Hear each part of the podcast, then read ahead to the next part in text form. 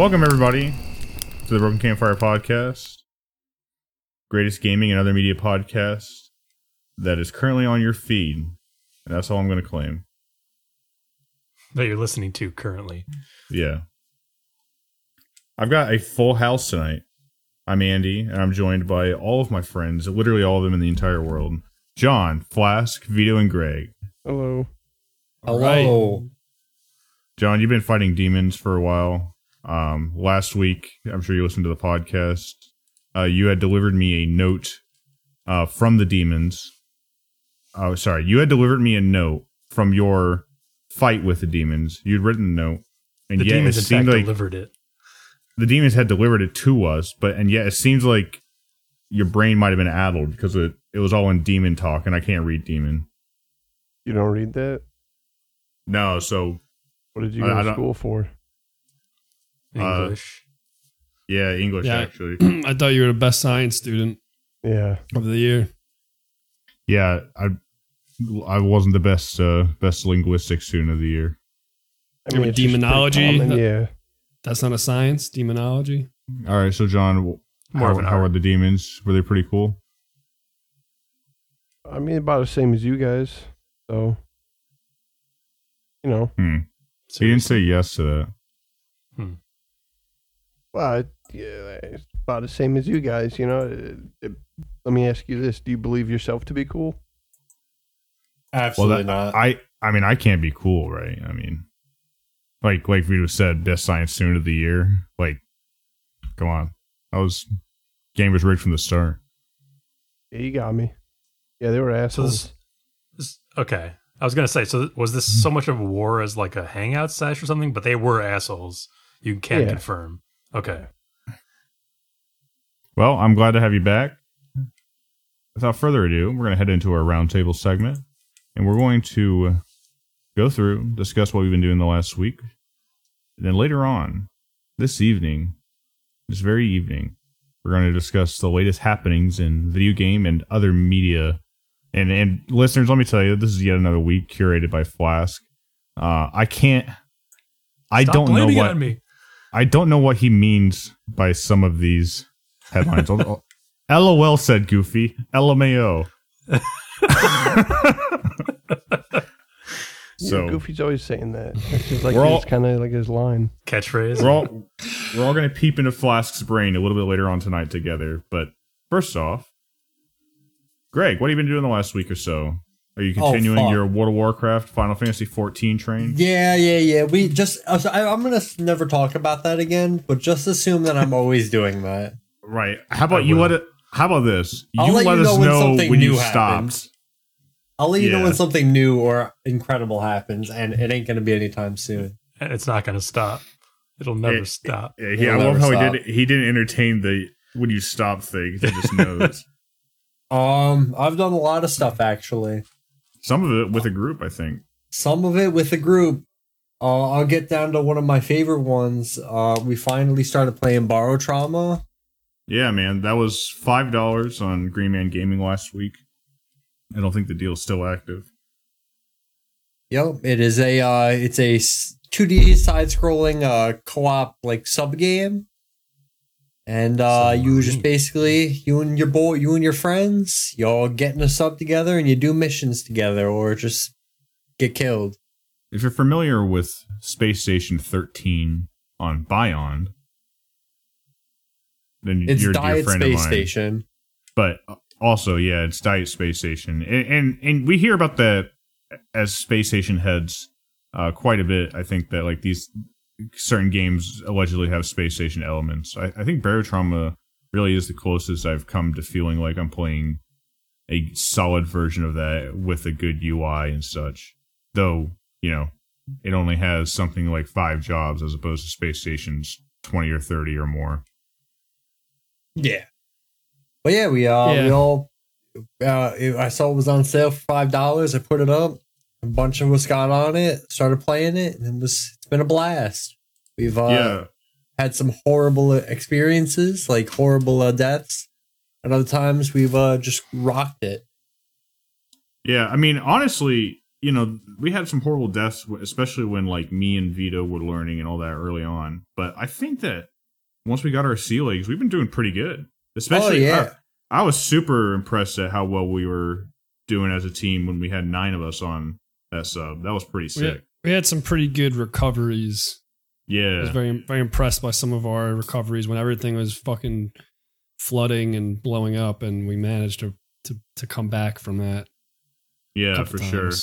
I mean, the most dire one in my mind was we were down going through what our captain, Dustin, was declaring was Nutty Putty Cave. Nutty Putty Cave. And just this like super tight cave, and we were in a fairly sizable ship. And I can't remember, so we had a power problem where whenever Dustin would like move fast and then stop, or we were firing a bunch of guns and then stop, we would very often short out all the junction boxes on the ship. And one of those moments happened, and we had a hard time recovering from it because Dustin was like at a spot where when that happened, he started descending like 1,000 feet at rapid fucking speed. And we crashed on the bottom of the fucking cave, and like half of us died. Like some people, I think literally some people died on impact, and like more than half of us died drowning trying to save the ship. But eventually we recovered, and we were able to get the ship home. Yeah, that was a lot of fun. I find it funny how in ship video games, the helmsman is almost always the captain by default, by necessity, because like the captain can't just have a role of like overseeing things, because that's not video gamey. You have to have them steering the ship to be able to like give instructions to people about what to do. Right. Also separates the captain and the pilot roles. Oh, does it? It does. Oh yeah. What does the captain do? The captain is literally giving orders. Yeah. But it's not quite like what you're thinking. Like it's an active role. Like he's always engaged with what's going on. Okay. And I think it helps that the different roles in Pulsar are all technical enough that there's things to do. Right. Okay. Yeah. Barotrauma is a lot more of like kind of pick your poison for how technical you want to get. Like the helmsman, I don't want to reduce it, but like the helmsman could be as simple, or the captain could really often be as simple if you're playing helmsman as just piloting the ship and watching the sonar.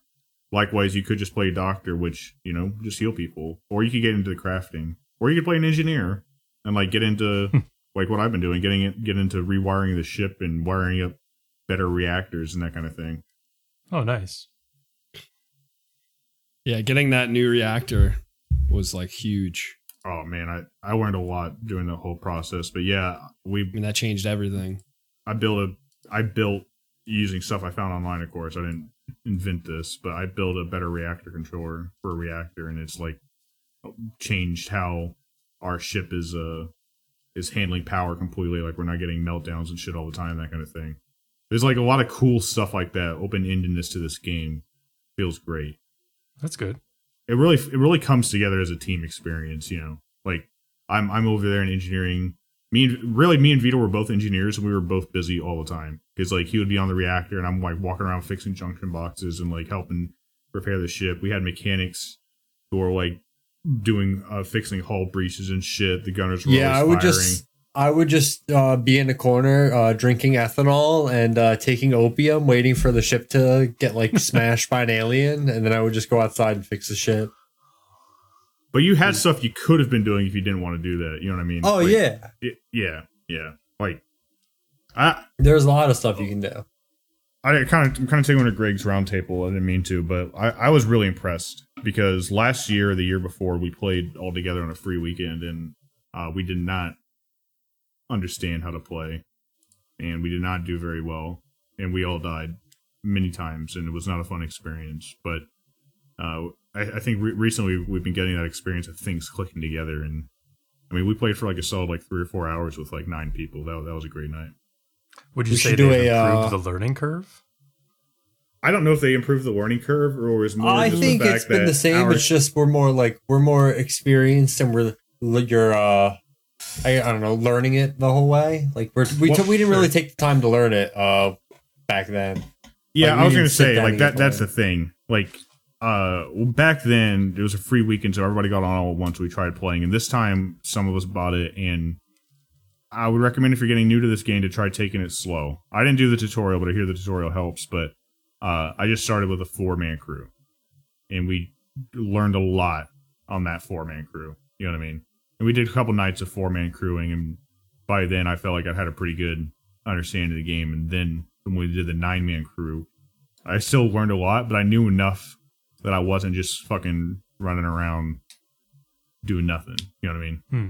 Yeah. With our 9-man crew or whatever it was the other day, we had like pretty good communication throughout. Like, I felt like Dustin's voice as a captain always cut through, and you know, he was kind of only relaying like important stuff. There was a lot of like role play happening, but it wasn't like that free weekend where everyone was just screaming. And you couldn't really. But still, there was screaming, but I agree with you. I think important information was conveyed, and like, you know, it's a fun role play game, but if you want your sub to last, you do need to man it, and everyone does kind of need to handle their role. And it's cool. When we needed gunners, the gunners were there. When we needed away teams, we had, you know, everything was organized nicely. I had fun. I loved I was playing head electrical engineer, and Vito was playing my ensign, so we would lose power, and if I wasn't near the reactor, I would yell, "Ensign, where's my lights?" I love doing that kind of shit to Vito. Yeah, I loved it. a lot of fun. "Ensign, I need power." I just imagine Vito saluting furiously right now. A bad accident doesn't happen on the sub. We should do another round as bandits, and like start every time we go to a station, just steal everything and take over the place. Yeah, we could do that. I'll be down for an evil run. How do you? I thought you were gonna say as Star Trek. Oh, you shoot them in the head, Vito. Oh, and just kill them and take their stuff. We should be doing that. Anyway. Killing NPCs is a toggleable option. It is on all of our games I think we played so far, but we've just been holding it together. I'm just saying, man, close up the ship.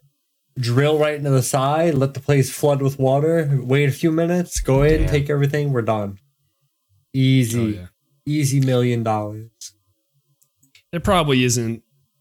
I mean, will there ever be more rules for a game like that? Well, hang on. That's what I was going to ask. So, Greg, I understand Barotrauma is in early access, and it has been for quite some time. Is this a game that's always going to be in for early access?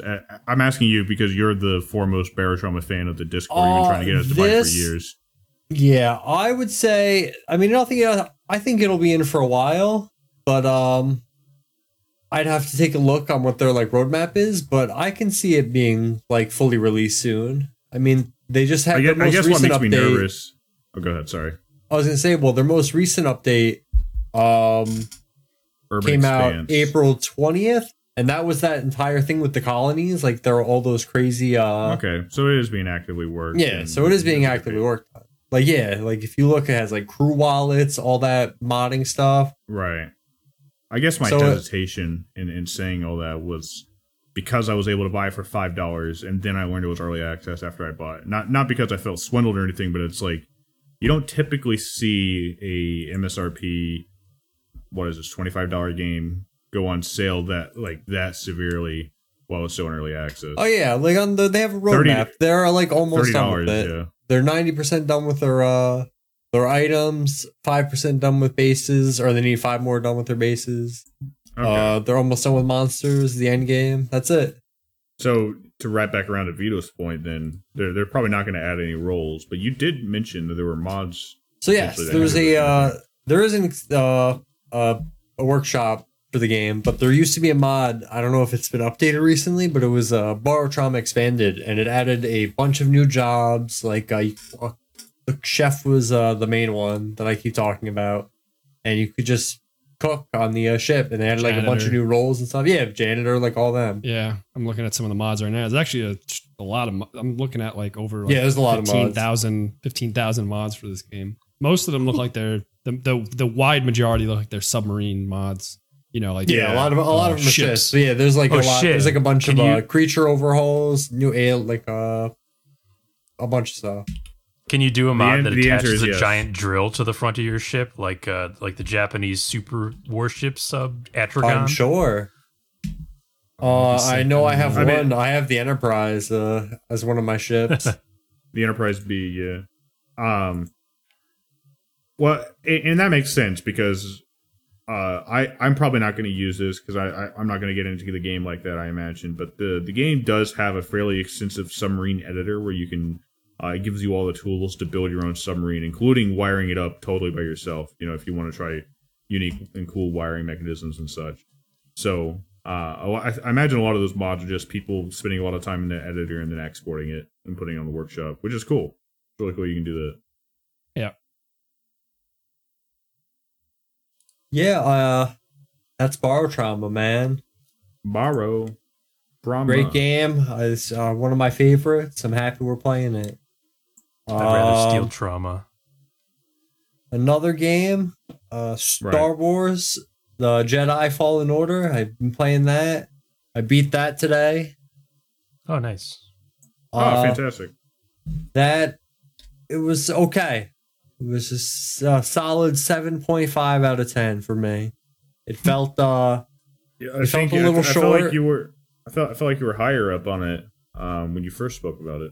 Yeah, I mean, I like it, but I think it's cool, but I don't know, just like it felt short. Some of the checkpoints for the bosses were really annoying.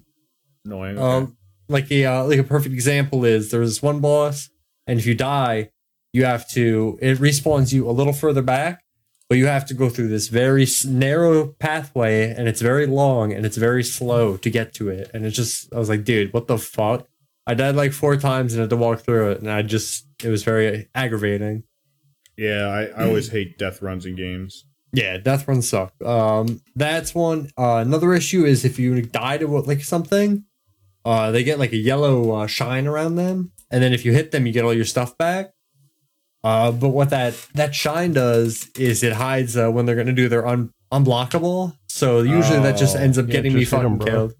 Yeah. You just got to hit them. And usually they're blocking. Yeah. Well, you know, I'm a Jedi Master, so I had, you know, they tested me further. Well, so I probably just killed them. I think it was normal. Yeah. Yeah. We played on a little bit harder. No, they asked me to do that, and I said no. That ain't happening, bud. Oh, you could have handled it. No. What moral decision did you make about Ogdo Bogdo at the end of the game? Yeah. I like the Night Sisters. I think they're cool. No. We're talking about Ogdo Bogdo. I don't know who Ogdo Bogdo is. Don't change the subject. Is he that forearm dude? He's the big... Ogdo Bogdo is this guy is like a sub boss in the first world that Vito for some reason thinks is like the hardest boss. Oh, the stupid Vito! Dude, let me tell you, I think I said this, but I didn't have any of my abilities when I first went after him. I just went to there, and I got him to half health, and I was like, "What the fuck?" All right. The second I got like the little BB droid, and I was able to get a stim pack, I fucking killed that thing. All I needed was a stim pack, bro. I wish I was recording. Difficulty. I really feel like I beat him on like my second try. Like I feel like it was not a big deal at all, and I was like surprised when Vito was like saying he didn't believe. I remember I even had to go back to the cave and prove that I beat him. Vito. It's actually not such a problem that above it are like 8 other ones, and they're all over the map. Nah, but those are regular ones. Agamago's they're literally like the real. No, they're not the same. You're insane, dude. They're not. They look the same. No, what I really wanted to know was did Ogdo Bogdo turn into the dark side, or did you overcome him and his lure? I'm pretty sure I chopped him in the face a bunch of times. Okay. So you were light side then? Yeah. I was light side, I guess. Just like Kylo Ren, he couldn't be redeemed, Flash. That's the point. Ogdo Bogdo is irredeemable, just like Adam Driver. That is true. I thought you would have got a kick out of the final level. Dude, it was cool. I thought it was cool. He was like a good guy. No, but then he was a bad guy again, right? Wasn't he irredeemable? No, I'm pretty sure at the end he was like a good guy and helped. I don't know. What I really liked doing in that game was smashing up those big security robots, maybe, and then hacking them and just having them beat up all the clone troopers. That was a lot of fun. Just watching. Well, you do like your droids, don't you? I love droids, dude. That is true. So that's cool. I love just force throwing people off of fucking cliffs. Did you know? I didn't know this until like the end of the game, but if you force grab somebody and then you let go without like pushing them, you like rush them and you stab through them. Yeah, but can you call forth such powerful force lightning that you kill NPCs and have to restart the level? I bet that's going to happen in the sequel, dude. Because I was doing the second they gave me that double jump and those crazy dual lightsaber shit. Oh man, that was so much fun. Yo, sucks that those games will never be like rated M because I just want to slice through stormtroopers. Dude, that's such a big dude. All right, so that was my so biggest satisfying issue. The bugs and the aliens, you're able to chop them up and shit. Yeah, dude, why could I not just fucking when I slice? You slice that one, the ninth sister. You slice her arm off. Why can't I be slicing clone troopers in half? Like, you don't have to show blood. Dude. Let me touch grass for a moment here. Let me try to touch grass for a moment here. Yeah, I'm going to throw out an idea. I want to be edgy, bro. I'm going to throw an idea, and I'm going to let you get. Just tell me if I'm stupid. Yeah. I'm going to say that you could make. You're stupid. I'm saying that you could make an M-rated game, M-rated Jedi game, and I think it's not even all that unlikely because the new trilogy has not really captured kids on Star Wars. And kids don't really care about Star Wars. Am I wrong? I agree with that. Yeah. I'm just saying they could make an M-rated. Doesn't like the new Star Wars, isn't that not great? I'm saying if you did like a demographic search of Star Wars fans in the mid-2000s, you had a huge kid audience because people loved and ate the shit out of the prequels. Mm. I think that if you did the same thing today, it would probably mostly be like 20, 30 plus year olds who are still into Star Wars. You don't think the little kids are watching the Book of Boba Fett or the whatever the other one is? Yeah, see, I don't know. I mean, I don't know many kids these days, but I think kids still like Star Wars. The marketing for Star Wars has always been very strange because it's definitely marketed to kids, even though the content itself is not really aimed towards kids a lot of the time. I guess I'm thinking about, and I don't know how widespread these are, but stories like Toys R Us and Target drastically shrinking the size or the section of the store they've always had dedicated to Star Wars, you know, that kind of thing, because they aren't selling as much and moving as much. Right. Yeah, I don't know. But I don't know. That might not be the best indicator. I mean, it could just be also that kids these days are more on tablets watching The Mandalorian than they are playing with dolls. Yeah. I think there's an enormous demographic of like Star Wars and Disney adults out there who would be like, oh, cool, I get to, chop people up and stuff in a video game. I'm just saying, dude. I guess I'll just have to do it in Blade and Sorcery. Yeah. Yeah, dude. I'm just going to go do it other places. Yeah. And I'm going to put the kid mod on. All right. I would, we'll delete that part. We'll edit that part out. I wonder if we do not kill kids. Bleep it out. Just bleep it out so people can imagine the absolute worst thing you could have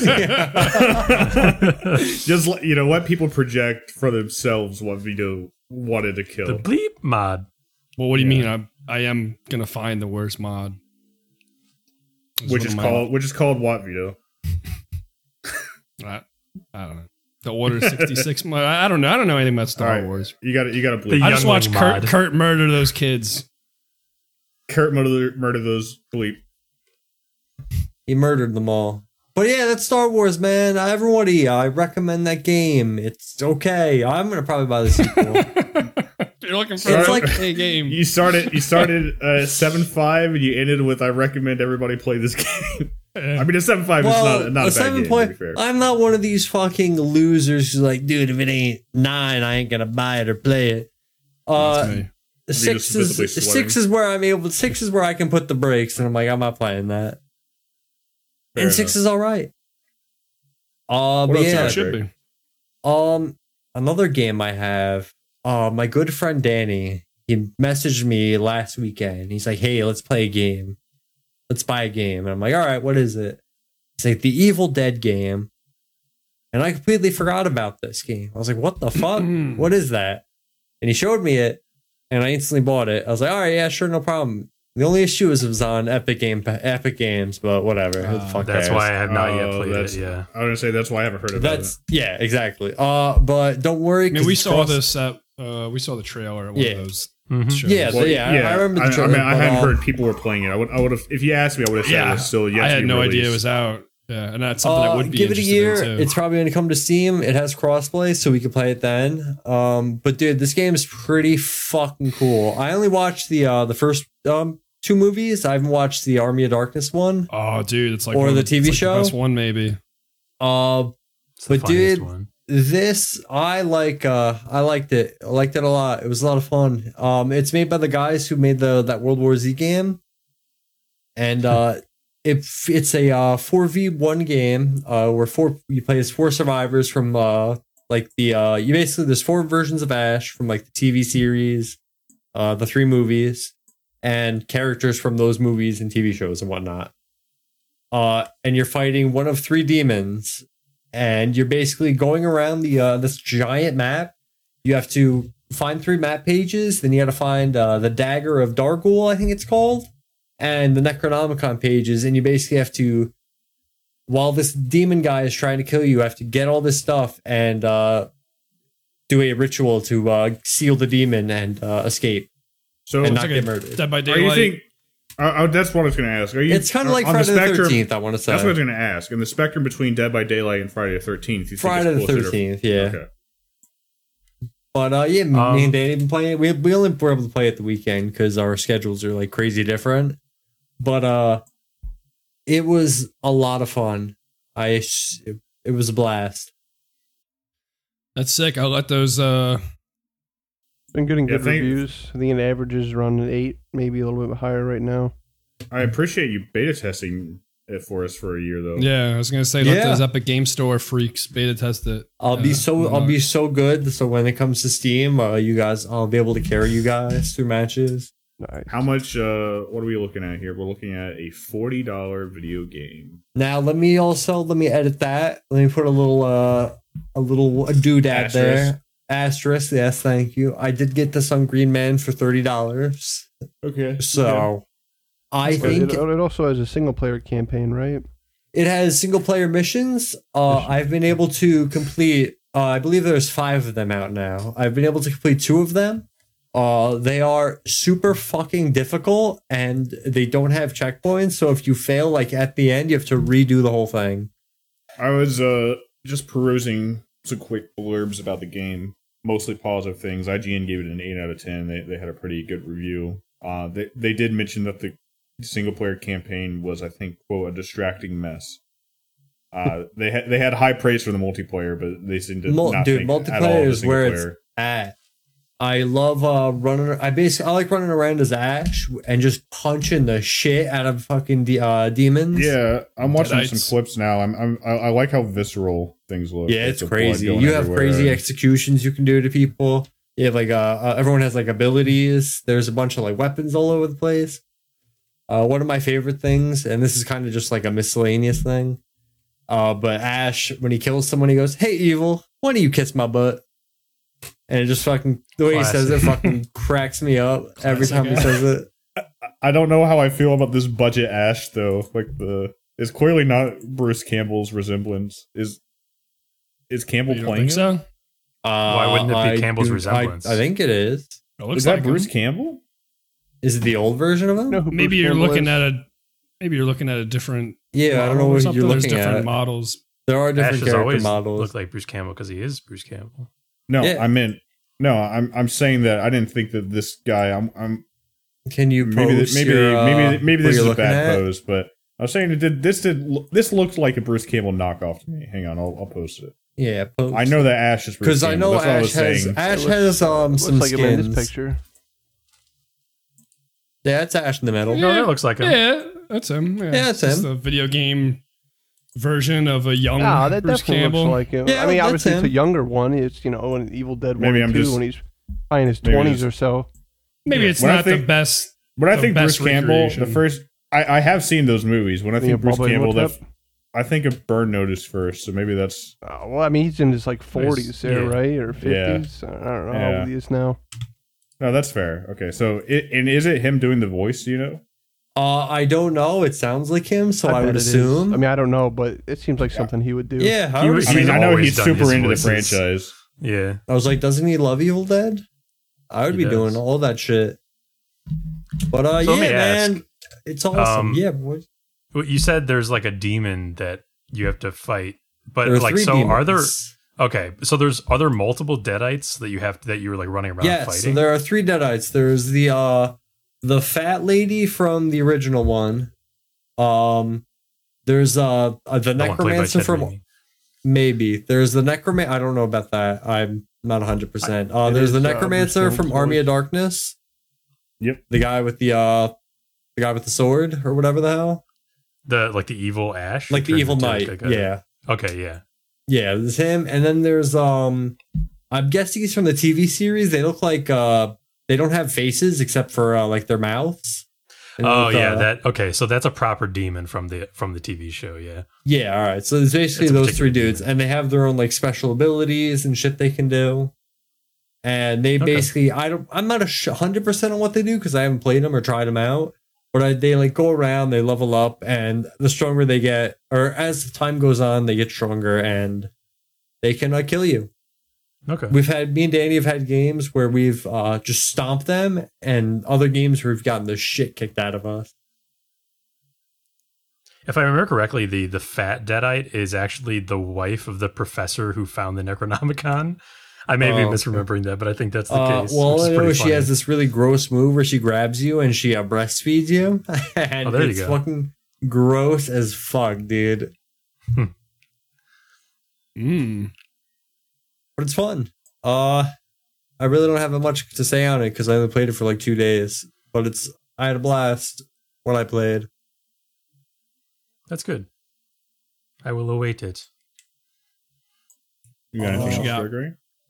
Give me one sec. I want to look through something. No. Well, I know you're not done. I have my One Piece update. Woo! Shit, dude. That's what I wanted to talk about. John, since you're here, I want you to know I've gotten very far in One Piece. I am now on episode 239. That ain't bad, dude. That ain't bad at all. My last 2 hours watching One Piece have torn me apart and broken me as a man to my core. I don't know what's gonna happen to the One Piece crew. Oh no. Everyone should watch One Piece. You're at a really good point. I mean, obviously I think the whole show is great, but you are definitely at a high point in the series right now, and you're gonna be for the next 200 or 300 episodes. Hell yeah! Did he finally get to the part? I saw this part, John, where Luffy died. Where I didn't see Luffy die. I was watching the aftermath of Luffy's death. No, he's way past that.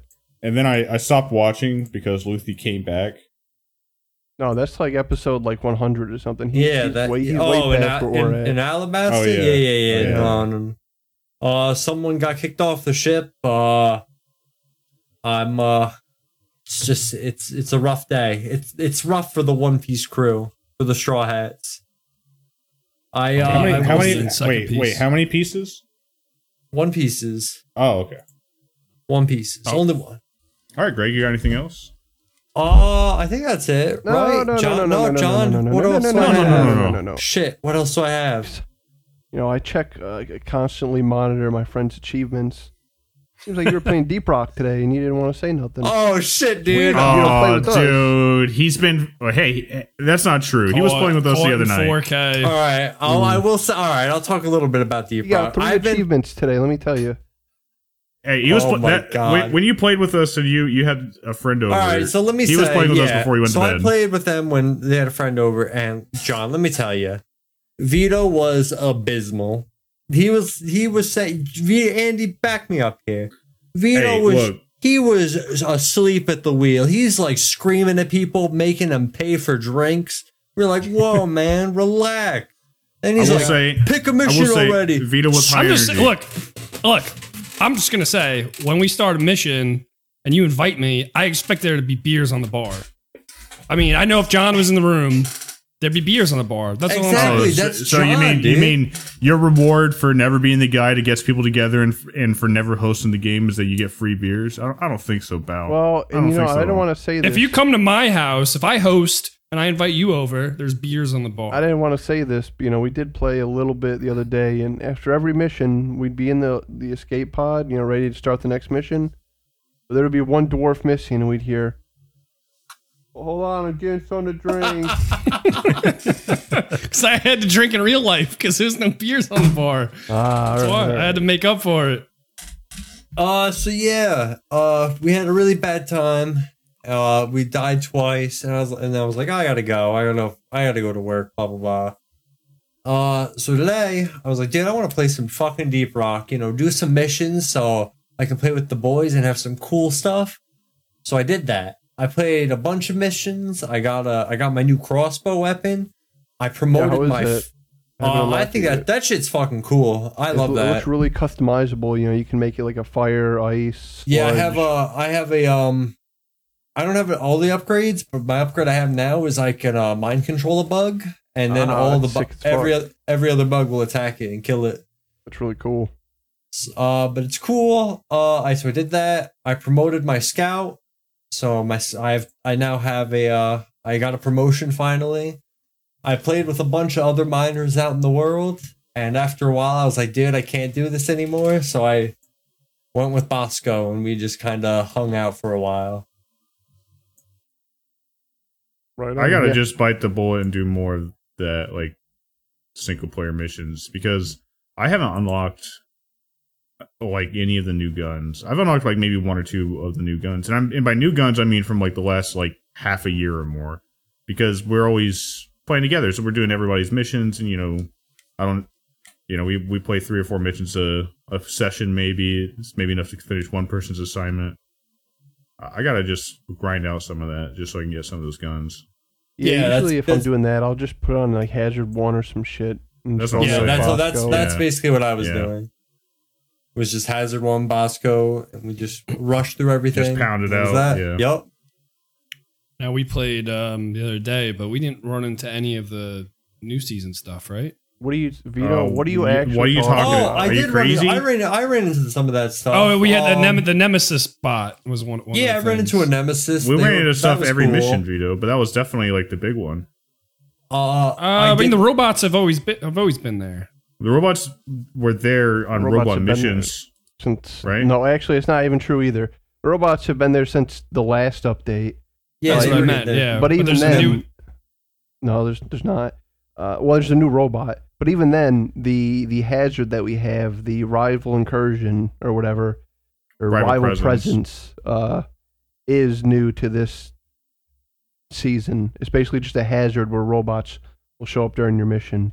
And then, Nemesis is like the new boss this season. There was another boss, right? We had fought that one before. That's actually Greg, I was looking at his achievements. It was Betsy. It's just like the... okay. The big D. I don't know. You know, that was the other thing. Vito seen the boss, and he freaked out, and he was like, it's some sort of hybrid plant robot monster. That showed up, and I just unloaded on that thing. It's robot. Molly. It's like Molly with a gun on it. It's Molly with a gun on it and two plants on the side. You beat him, and then you can grenade your buddy, shoots grenades. Your buddy, yeah. Greg beat him. He's fairly rare, but he has been since the beginning of the game. Yeah. We did have a rare moment. I think I looked this up, and I think it's like a 2% chance.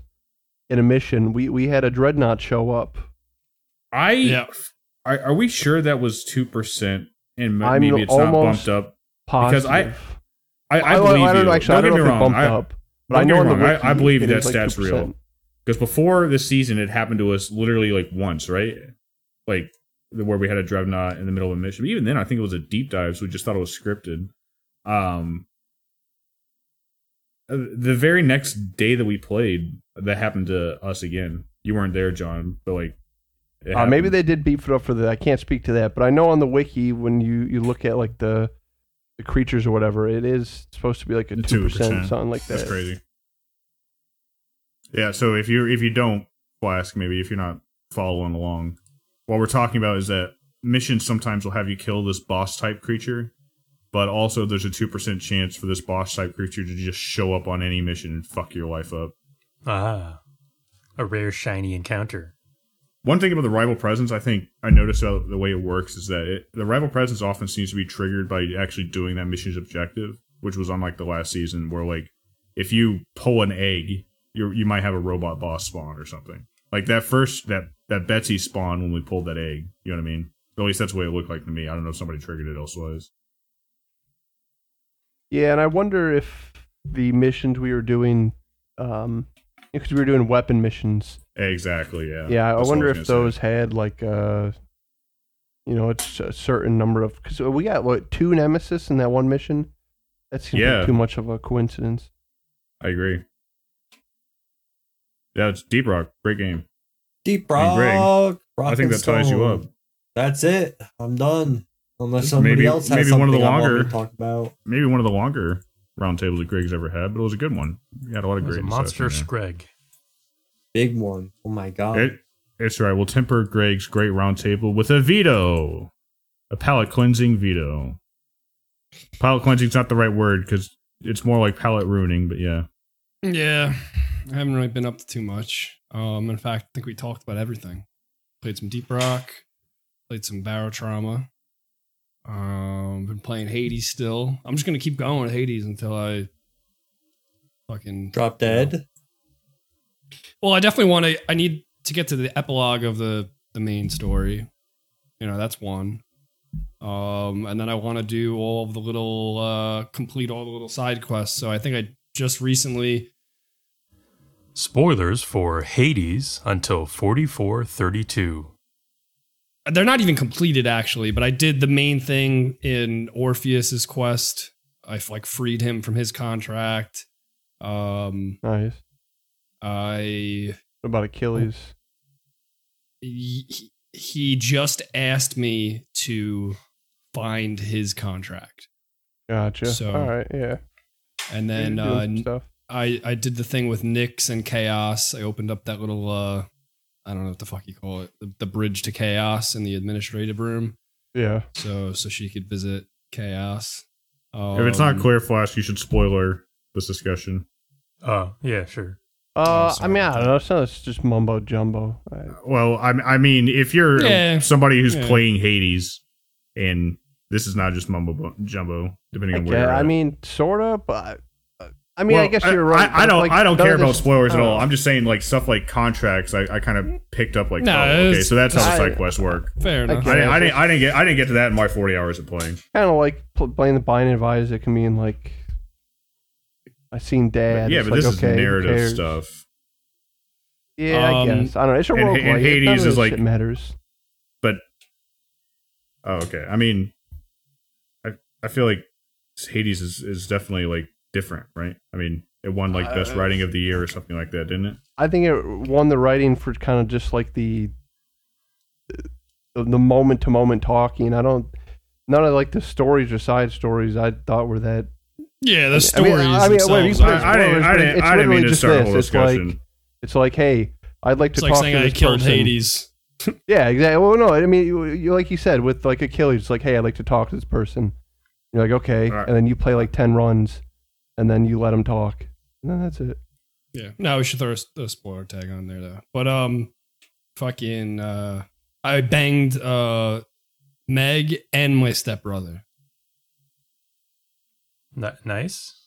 Yeah, I feel like that would be more of a spoiler than anything we've brought up. And all this stuff, it doesn't affect, the gameplay at all. It's just Hey, it was a production note.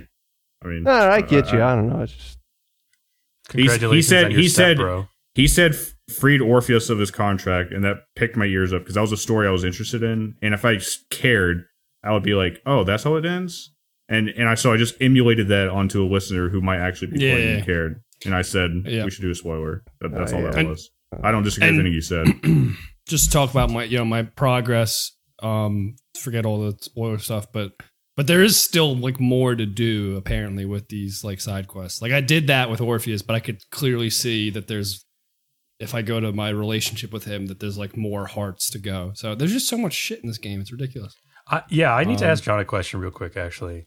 So I feel like Vito playing the game for so long a time, not necessarily the amount he's actually put in, but so long a time, a period of time, has skewed my perception of how long this game is supposed to take.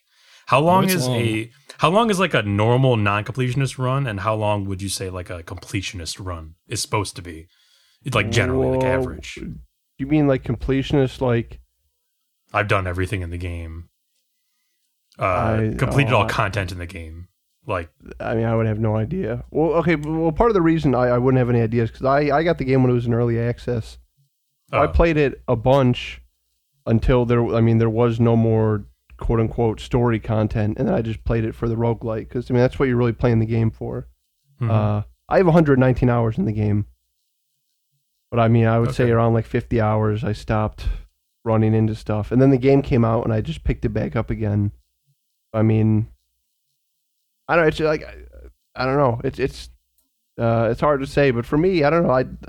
I know I won awards for that shit, but like I didn't really care about any of that stuff at all. It's just a really solid like roguelite mechanically game.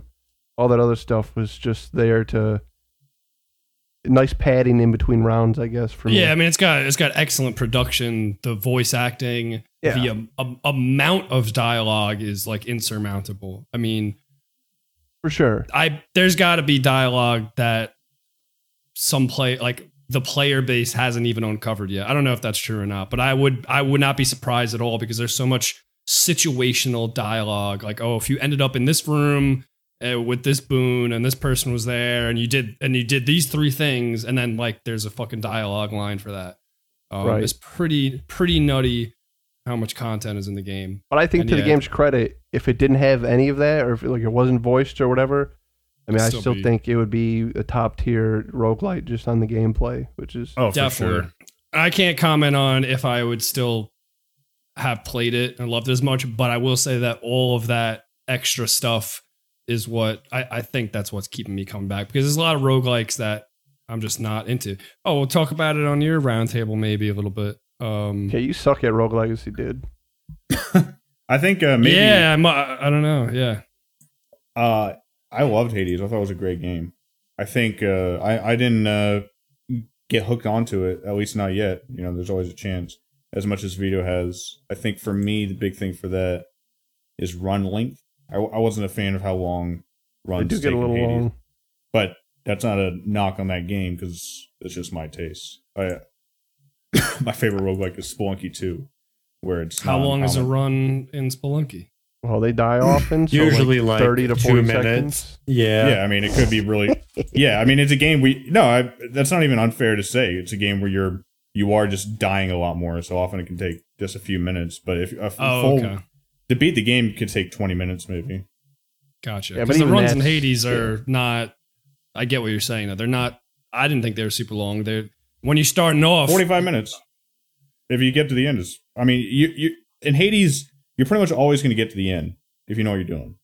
Right, that's what I was saying. I guess you're not going to die as often as you would in a game like Spelunky, I suppose. No, Spelunky no run is guaranteed ever at any point. Yeah, no, definitely is.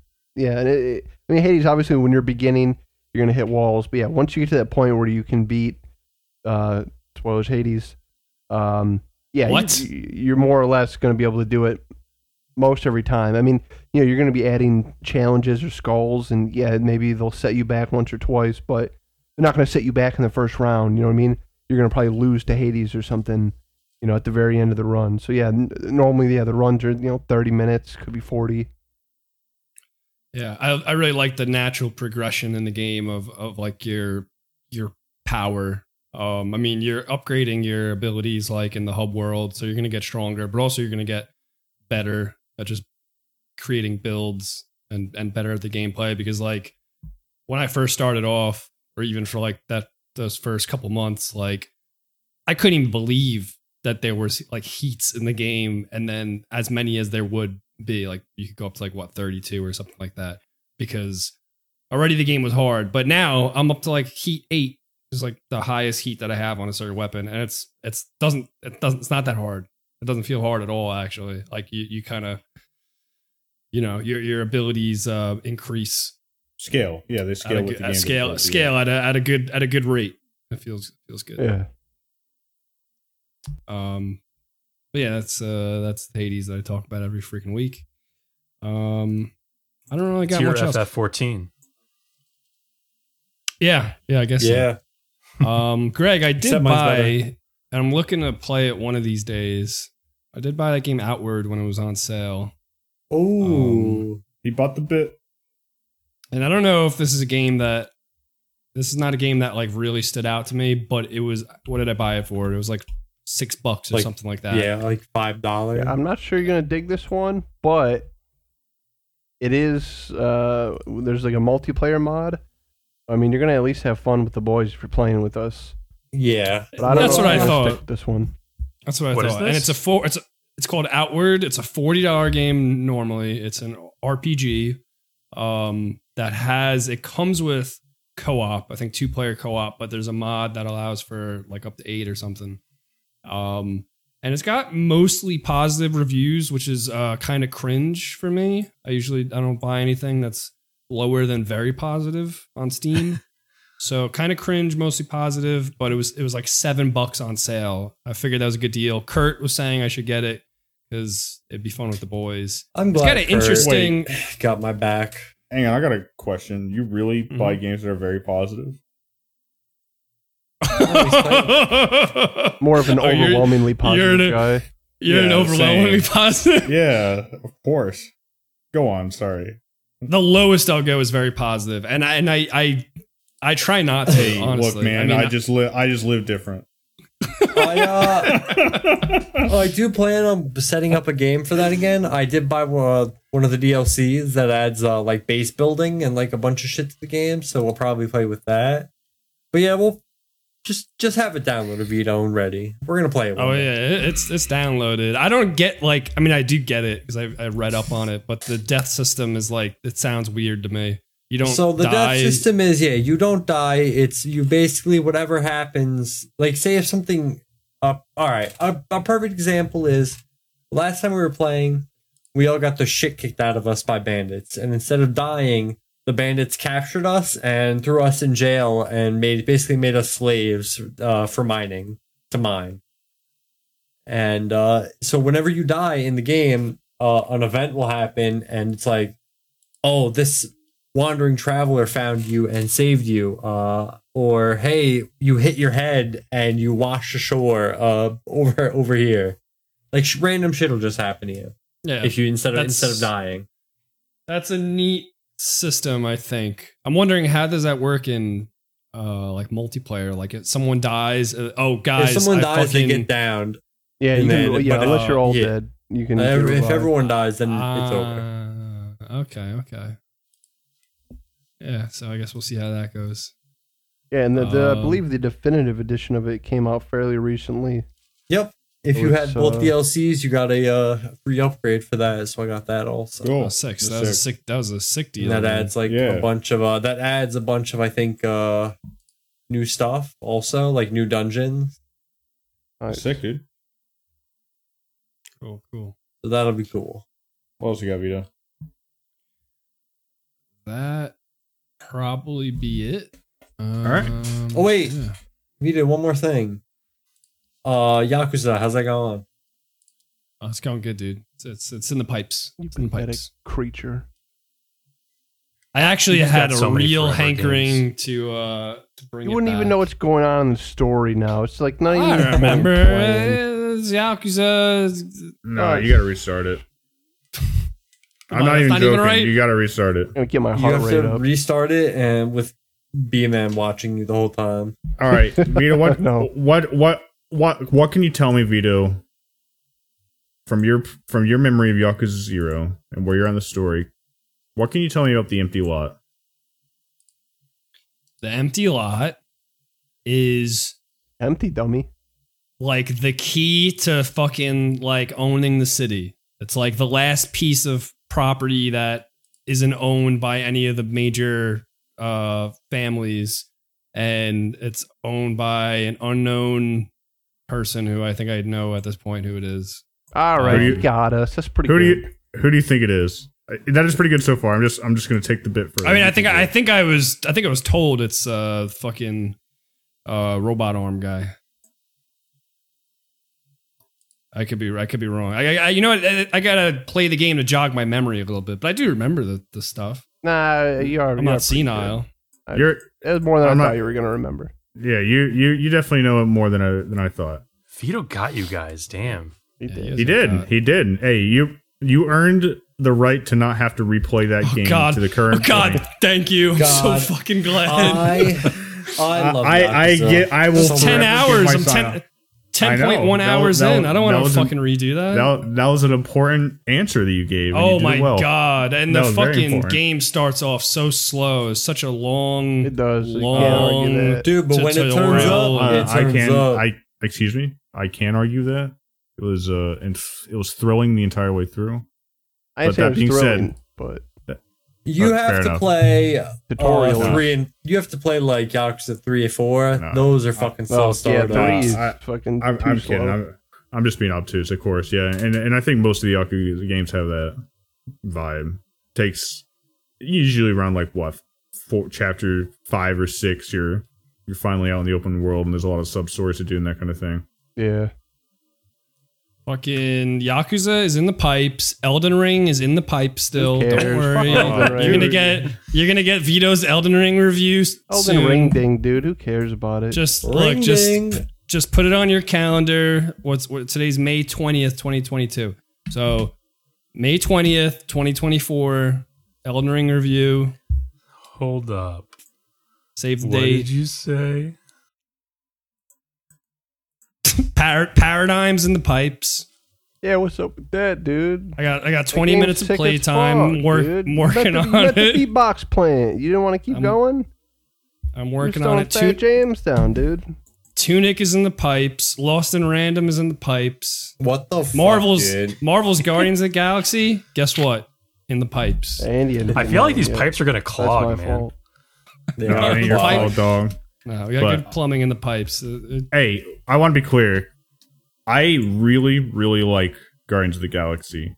And I thought you were going to say you really, really like going on break. I was like, that was a good segue, Andy. I have the best segues. I have been holding off finishing it purely because my friend John has been fighting demons, as we discussed. And I wasn't going to disrespect him for... Because incidentally, John's just watched me play most of the game so far, so I'm near the end. You are, you're close. I think I'm near the end. Yeah. Wow, that's so good / cowardly of you. Hey, but you know what? I hate taking breaks, so I'm gonna fit in my roundtable real quick. If you're done, Vito. Yeah. Yeah, he's done. He's done in more ways than one. I'm sitting really low. I said yeah. Yeah. Yeah. Okay. Because I've talked about pretty much all I've done in the last week other than a few points. I've played Bannerlord 2, which is somewhat fulfilling. And dude, I bought that game on early access. Came out. Oh like my god. I played it again. That was a long time ago. I enjoy it as like a mindless experience, and like the tactical combats and that kind of thing are fun. The actual business of playing a game I found to be less fun now than it was 2 years ago somehow, and I can't quite put my finger on why. Probably a lot of it is that like the game feels like the exact same game I was playing like 2 years ago, which I know they're working on stuff in early access, but without being too close to the community, I know the community is frustrated by the speed of updates or lack thereof, and I don't know. There's some weird things going on where like it's a complex simulation and they're clearly having a hard time taking a handle out. One thing is that I don't know if I've ever noticed a war happening in my however many hours of playing. And I looked online and this was a problem early on in the game where like wars were happening so much that a kingdom would snowball all the others and quickly become the dominant kingdom. But you know, you always had armies to fight and shit. I've built up an army, but I have nothing I can fight that's like a comparable size because there's no wars going on. Unless I want to just be a fucking bandit. So now they've overtuned it so that there's no wars happening. You can't just go out and fight things, you know. All that's to say, I'm not very impressed. Bannerlord 2. So far, not a very impressive trajectory through early access. Bummer. The ideal is it'll eventually be released, and hopefully it'll be in a better state. And if it's not, mods will fix it eventually. Ain't that the way? It's hard. It's hard. You know, I want to love it, but it's hard to argue that Bannerlord 2 beyond the updated graphics and, you know, nice, somewhat smoother feeling battle mechanics, it's hard to argue that Bannerlord 2 is a better proposition for your dollars at 40, or for your money at $40 than for your money at $5 for Warband. A game made 15 years ago or longer. More than that. Yeah. Hey, better luck on number 3, you know. Better luck on number 3, dog. Beyond that, you know, Deep Rock, great. Barotrauma, great. I already discussed those things. Barry Season 3 continues to be the best show on television. That's not really saying much, though, nowadays, man. Look, like I said, I'm kind of overhyping it because I have to talk about it with somebody, but also it's a hard watch serially because the episodes are 30 minutes long average, and they're so dense on what happens, and they always end on such a cliffhanger. It's like, fuck, why did I watch this? I mean, I love the first 2 seasons, and I think I'm the most recent one to watch it. I picked it up I don't know, a couple months ago or whatever. I don't remember exactly when. And yeah, I mean, I was all about it when the third season was coming out. Yeah, you're right. Just that week to week is it's hard, man. Can be rough. Yeah. Hey, I'm not going to take up any more of your time, listeners. I didn't really do a whole lot that we haven't already covered in Greg's roundtable mostly. Yeah. I'm kind of waffling about because I feel like there was like a thing. But do we watch anything? You just watched movies? There's always movies going on. Nothing worth talking about. Okay, I'm watching a lot of weird. Well, not me, but they've watching a lot of weird 80s movies. Yeah, mostly after I go to charge. Yes, absolutely. I think tonight we're gonna watch the 1978 version of Invasion of the Body Snatchers, following up to Knoxville. Last night watched the 1956 version of Invasion of the Body Snatchers. That's a good movie. Yeah, he dug. I've never seen either of them, but he said the original was pretty solid. It is. Isn't the 78 good too? Yeah, 78's good too. It'd be interesting to hear Brendan's take on which one of those two is better. All right, that's my roundtable. I personally, one of my favorite things to do every week is do this podcast. I love these roundtables, and I love breaks. So we'll see you guys in just a few. Isn't that what Vito advised you to say earlier, and you didn't take it then? We're already off the clock. I don't have to fucking answer that. All right. Blast. Yeah. So I just was able to look up my time played in Hades for the first time. I have 97 hours in the game. Okay. And I don't have everything beat yet. I don't know how much longer it will take. Probably, I don't know. I also feel like more hours, maybe. Okay. More hours. I have no idea, honestly. No, I mean, that's not even true. There's always going to be more to do, but as far as like the main story stuff, probably like 5 hours. Okay. My guess. Well, the site How Long to Beat said it claimed based on 4,500, confirmed beats that main story, 20-something hours, main plus extra around just under 50 hours. And then completionist at around 100, which seems fairly accurate from what you guys have been saying. I mean, like I guess I'm below the average end because I think for like a completionist run, I'm still a little far off. Well, I'd be interested to know what they mean by completionist. Well, yeah, what run. Do they mean by? I would say 100% is like of the do content all the in the game. I guess. Yeah. Like what? Like with the rogue, like what does that mean? Like. Beating every, I feel like that's actually just totally off. If it means like true 100%, every weapon, all heats, it would take forever. I feel like that would take actually hundreds of hours. But see, that doesn't change. You know what I mean? That's like not story content. That's just like game content. I don't know. I feel like it would be very hard to measure that. And then there's all those. Sure. Yeah, there's a lot of unlockables. Oh yeah, we gotta beat Cuphead too, Vito. We should probably just do that. You guys should really just do that. One more boss. Cuphead. Those pipes are chock full. Maybe that will loosen the pipes up. And John. Hello, listeners and John.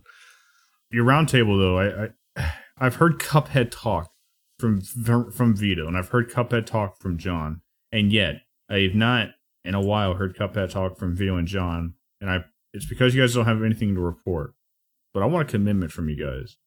Together, at the same time, are you guys going to have this game beat before next pod?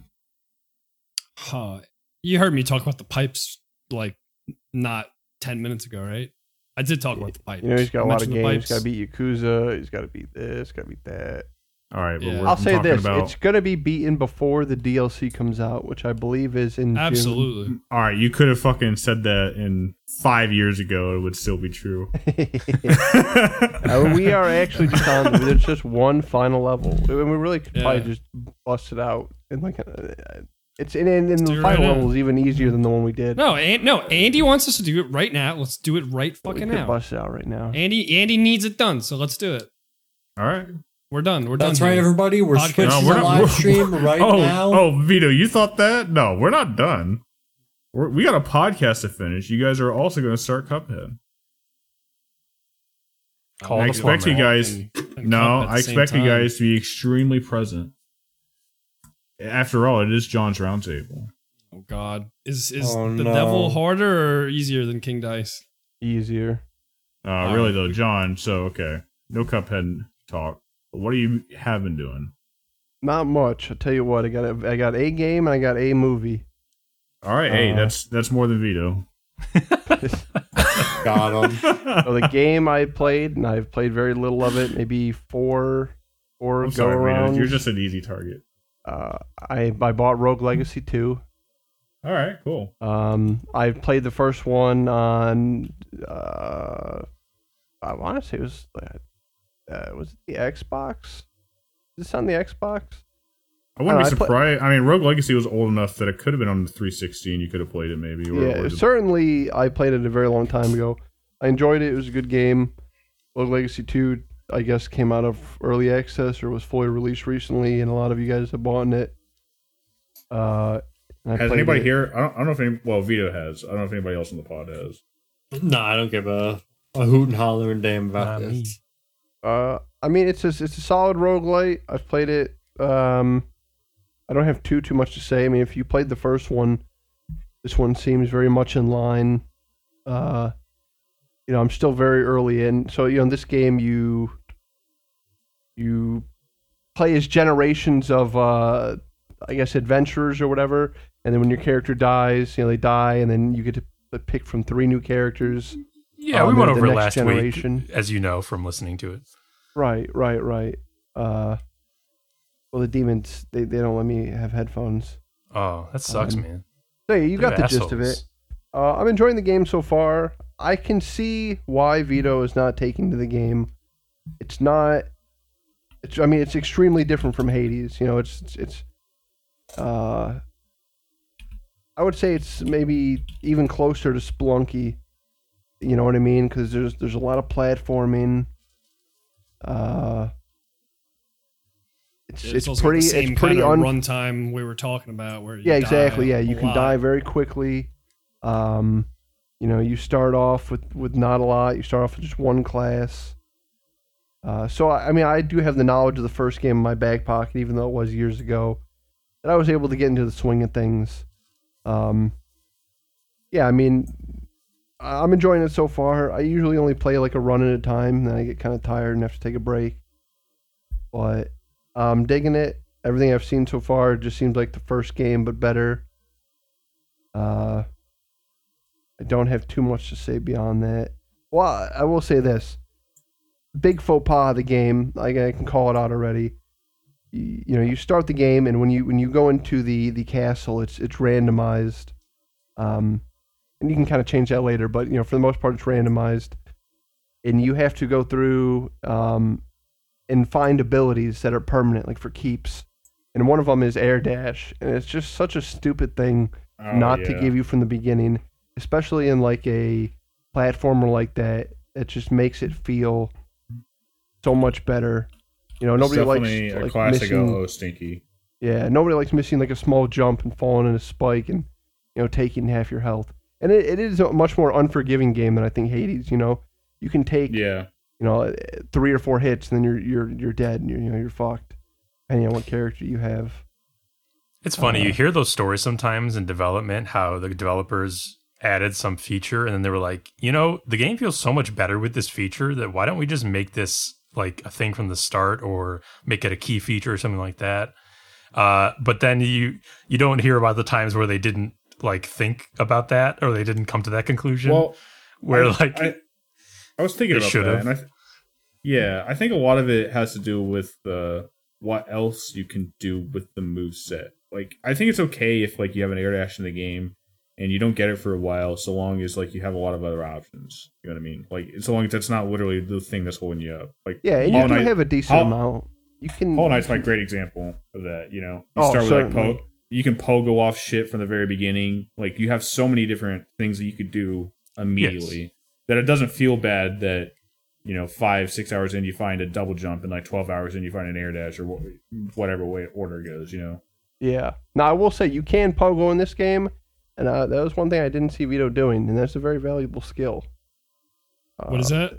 You gotta be a Hollow Knight pro, you know, like bouncing on enemies. You know how you like can down slash and you can kind of just keep bouncing off of enemies with your sword? Well, if you're the knight, it's a very valuable skill to have.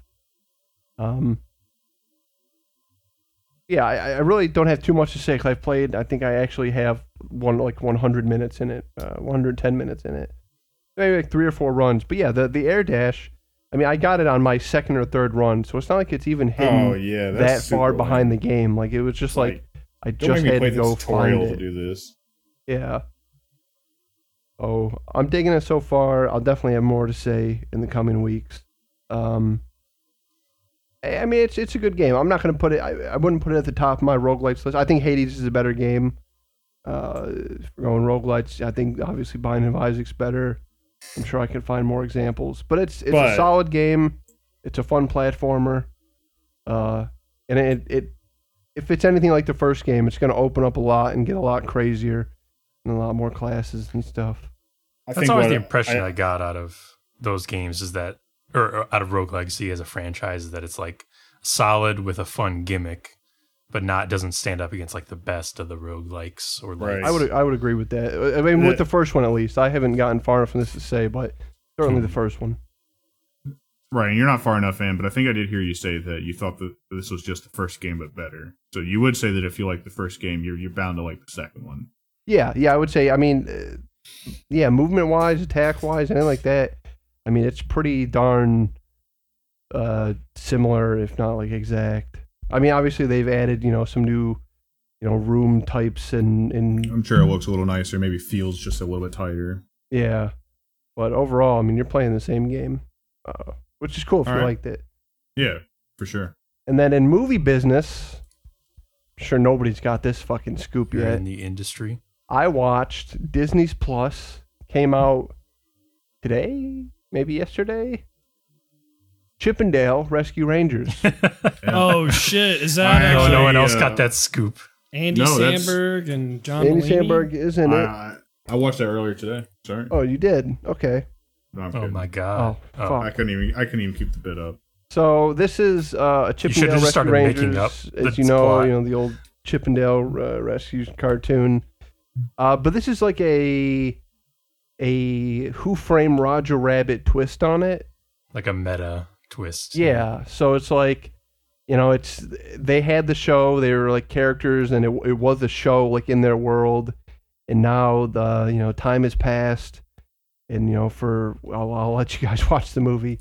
They're not really pals anymore, the Chip and Dale, but they got to come together to solve a mystery, and you know, it's Who Framed Roger Rabbit in the sense that it, you know, the movie is set in the real world, you know, it has real people in the background. But obviously, there's different animation styles. One of the... I don't know if it's Chip or Dale. I watched the whole fucking movie. I don't know. One of them is still in the 2D animation. One of them got the surgery to be CG. And there's like claymation characters in it. The 2D, though, isn't it also 3D, but they do like a cell shaded style that makes it supposedly look like 2D. Maybe some of the characters. I'm not an art guy. I can't tell you exactly. I haven't seen the movie, but that's what I heard. Which I hate that trend. In they don't actually do 2D. They just do 3D that's supposed to look like 2D, and it never does. Chip doesn't look too bad. I think it's Chip. Okay. Yeah, obviously, I mean, you're comparing to Who Framed Roger Rabbit. It ain't that. I mean, that's just a total classic movie. Yeah. But I will say, I was... oh, yeah, that's 3D, that picture that was just posted by Vito. Yeah, I was going to say that. That is 3D. Like 3D. Let me see what one you posted. Yeah, that might... he doesn't always look like that. Sometimes it looks better. Okay. Yeah, I don't know, maybe for certain angles or whatever. But anyways, I give it a solid one thumb up, one thumb, like 45 degrees. I mean, obviously, I did enjoy it. There's some funny stuff in it. There's some gags. If you want to put a spoiler tag up. Putting a spoiler tag up for Chip and Dale Rescue Rangers until 1/17/35. You know, there's a point in the movie where they're at like a Comic-Con. And like it's a bunch of washed up like cartoons signing autographs, and across from whatever the fuck chipmunk it is, they have Ugly Sonic, like the Sonic that they were originally going to use from the movie, with his teeth, and they call him Ugly Sonic and stuff, and he's like, hey, you never know, you know, one little thing I could come back on top. There's a bunch of gags like that. What studio was this? I have no idea. I know it just came to Disney Plus today. Oh, I guess that... Okay, so it's Disney making fun of Paramount? Who did Sonic? Paramount, Sony, whatever? Maybe. Yeah, but I mean, there's tons of characters. And the plot of the movie is that somebody is kidnapping cartoons and doing reboots with them. So they're like kidnapping cartoons and like cutting them up and changing them just enough where they don't look like their original. And then they're like shitting out like copies of movies, and you know, one of the Chip and their Rescue Rangers pals get kidnapped, and they gotta solve the mystery. That is an incredibly ballsy plot to do for a movie without like knowing for a fact that it's gonna be gold. Yeah, no, I mean, I would recommend it. It was a fun watch. You know, it's nothing I'm gonna say. It's like I said, comparing it to the obvious inspiration. I mean, they even name him in the movie Roger Rabbit. I mean, it's not that. You know, that's like a classic. But I think it does a well enough job where, yeah, I would recommend it to any of you guys. Cool. And that's Chip and Dale's. Chip and Dale's Rescue Rangers on Disney Plus. I don't think it came out in theaters. I think it just came out on streaming. Were you fond of the Rescue Rangers growing up? No, I don't think I've ever... I mean, I'm aware of it, but I didn't... okay, that's cool. Seen an episode. Because that's exactly me. Like, I'm aware of it, but I don't think I've ever seen an episode. That's cool. Oh, do they? Yeah, I mean, there's like enough like side stuff in the background, and yeah, I don't know. They just make fun of a lot of... At one point, they go to the Valley, which is, I guess, what they call the place where all the uncanny valley looking characters go, in, like the early 2000s. You know, like they make fun of what if that movie? The Tom Hanks, and Polar Express. Polar Express, yeah, like the Dead Eyes and that and stuff. Hmm. There's a lot of like inside jokes. It's definitely, I mean, it is overall, I guess, a kids movie, but in the same sense as like Roger Rabbit, you know, there's a lot of stuff. If you're like an adult watching it, I think you'd find funny. I am not. I've never seen Rescue Rangers, so I'm not a fan at all. But I feel like this movie sounds like it's fun for a certain type of person, and yet I have a weird feeling that actual Rescue Rangers fans would not like this. No, I bet they wouldn't. Yeah, maybe not. Yeah, well, because like I mean, as much as we hate to say it, like reboots keep being made because they're the most vocal type of fan, it seems, is the fan that loves that shit. Yeah. Right. Yeah, this is, I mean, I don't know why they picked the Rescue Rangers for this. I guess it really could have been any cartoon detectives or whatever, but it works. Andy Samberg's fine. I don't know who plays the other guy. John Mulaney. Oh, John Mulaney? Okay. I'm not too... I know the name. I'm not too familiar with him. But, I mean, they both do a good job. I think both of them are very funny. I like both. Yeah. You have... it was directed by Akiva from Lonely Island. Oh, sick. J. Jonah Jameson. What's his name?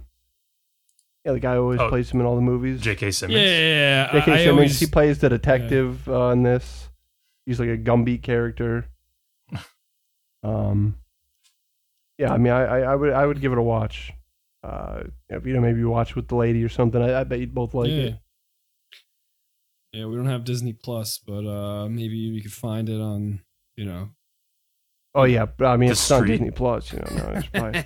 I guess I'll throw something else in there.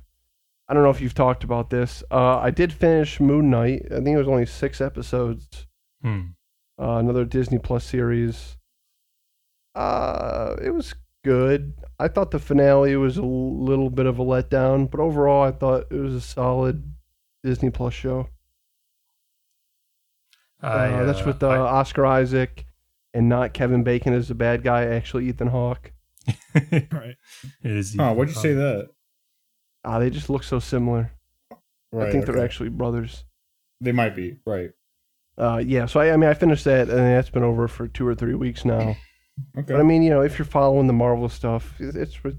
It's worth it. I got it. That's mine. Okay. I did also watch Moon Knight finally for exactly that reason, just because I've been watching all the Marvel stuff. So why not? Feel John's assessment. I mean, I have both positives and negatives. I was actually going to go into it in my roundtable. Oh, definitely. Okay. I could do it right now. If you want. Well, hang on a second. Let's before we, John, is that wrapping it up for you?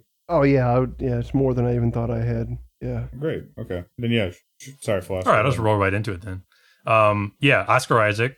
Great. As always. Good job, Oscar. You know, the personality stuff that he does is like, it can be fun under the right circumstances. Sometimes it gets a little trying, but mostly he does a good job with that. I liked Ethan Hawke's villain, actually. I think he had like a good demeanor and purpose and stuff like that, and even like power set at the end or by the end. Yeah. And some of the places the show goes are interesting. They're interesting bits that we haven't really seen before. And when the Moon Knight shenanigans are like allowed to happen, they're usually pretty cool when he gets going. That being said, I feel like the show may as well have been called Layla and the guy who turns into Moon Knight sometimes, you know? I was a little bit missing Moon Knight in action from the actual show called Moon Knight. And the female deuteragonist has like about as much action time as the protagonist. Which I actually kind of like her in the show. It's just kind of weird how little Moon Knight there is in the show. You know what I mean? No, I'm with you 100%, especially towards the later episodes. Yeah. So, on that. One of my biggest issues, I think, aside from, you know, the typical stuff like characters just being dense sometimes or plot points not making sense sometimes, It's a well-tread criticism by this point, especially for me, but it's the question of why are these Marvel properties so insecure?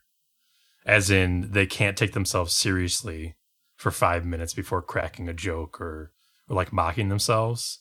I feel like the Galaxy effect.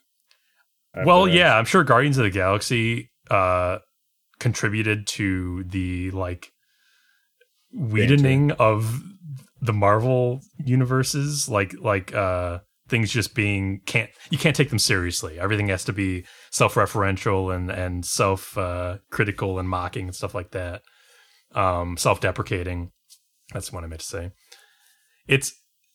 I miss the sense of self-confidence that the comics have being translated for the screen like they were in the earlier Marvel movies, instead of being sort of mocked. But that's Yeah, I don't watch a lot of superhero stuff in general, but I think you might be hitting on something that's resonating with me, and I'm thinking of the Batman, and one of the reasons I felt maybe that's one of the reasons that movie felt so refreshing to me, is that it did just take itself straight seriously, and it played it up well, and, you know, it was just a straight superhero movie.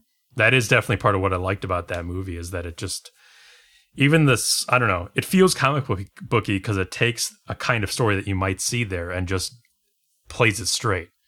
It doesn't try to like analyze itself too much and make fun of itself at all. And you know, it makes conveniences for the screen, right? Like the penguin isn't a fucking waddling penguin, of course. But right, that's the translating. The penguin. Yeah. You know, it's really funny. When I was telling my mom about the movie, she was upset that he was not a waddling penguin. That's hilarious. Hey, don't get me wrong. I loved those old Batman movies, but they weren't good movies. You know what I mean? Right. No, I'm with you.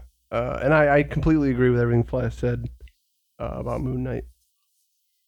Yeah, I mean, it's a show with some interesting stuff in it, for sure. It never quite escapes the yoke that all these Marvel things seem to toil under now. I was thinking I might make a video on the Broken Campfire YouTube channel where I briefly touch on some things about the show, because I was thinking several questions on my head, and I was like, why this? Why did that happen? Why is this? And I was thinking it could probably make a funny little brief video, so I might actually do that. And then the last thing about it is, this is me relearning this, but I forgot it was written by the guy who wrote Fantastic Four from 2015. Not know that. And that dude's a fucking like super douche.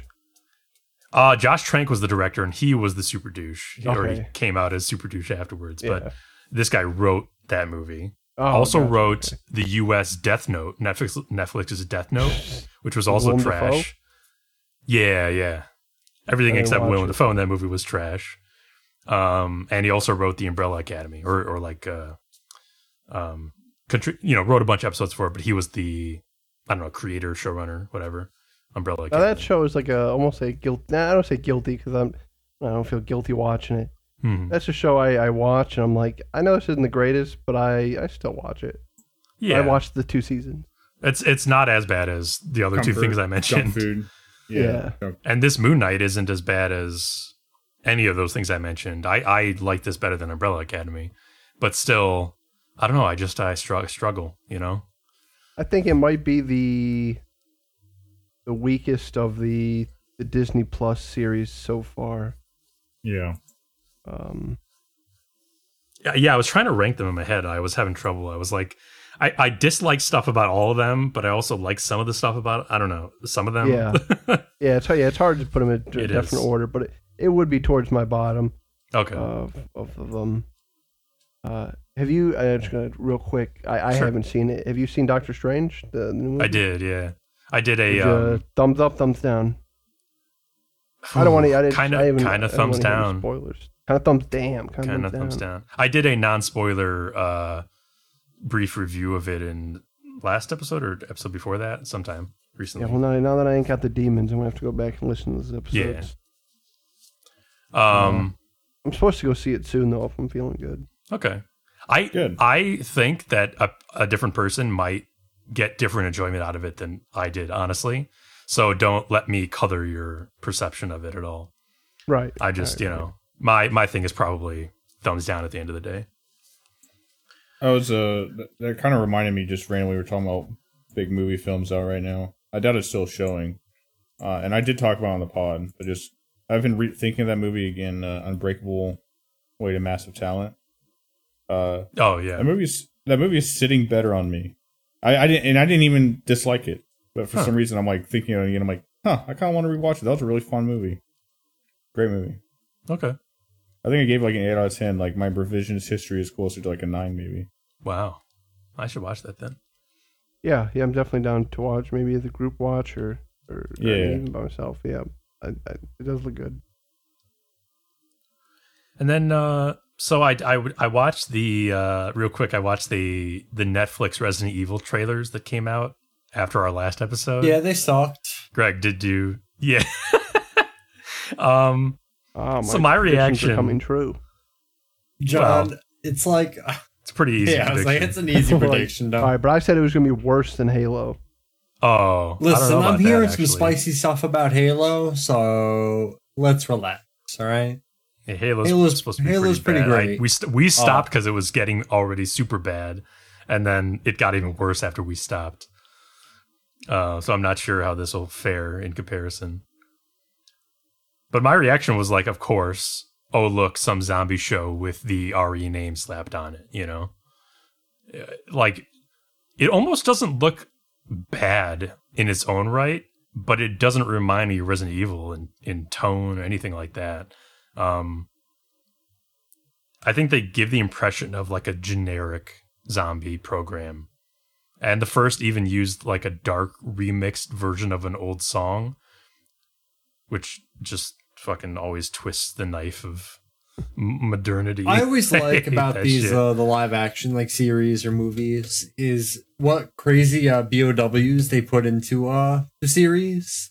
Like well, that's what we were saying. Like, are they finally? It seems like they might finally. Well, yeah, put something, I was gonna say, but it's so going to lack context. Yeah, so there wasn't that. You could only see a tiny bit of them. But what I saw were the giant spiders from Resident Evil, which is awesome, and then from Resident Evil 3, the Gravediggers, which are these giant worms that you fight. So maybe in the series there'll be like more BOWs that they work with. That'd be cool. It could be. Maybe we'll get hunters and they'll look like shit. Like straight shit, dog. They're never, ever going to put hunters in there, Greg. They hate the hunters for some reason. They should have the cool ones, the gamma ones, I think they are, the giant frog ones. Oh, the big frogs. Yeah, swallow you whole. That'd be scary. Something.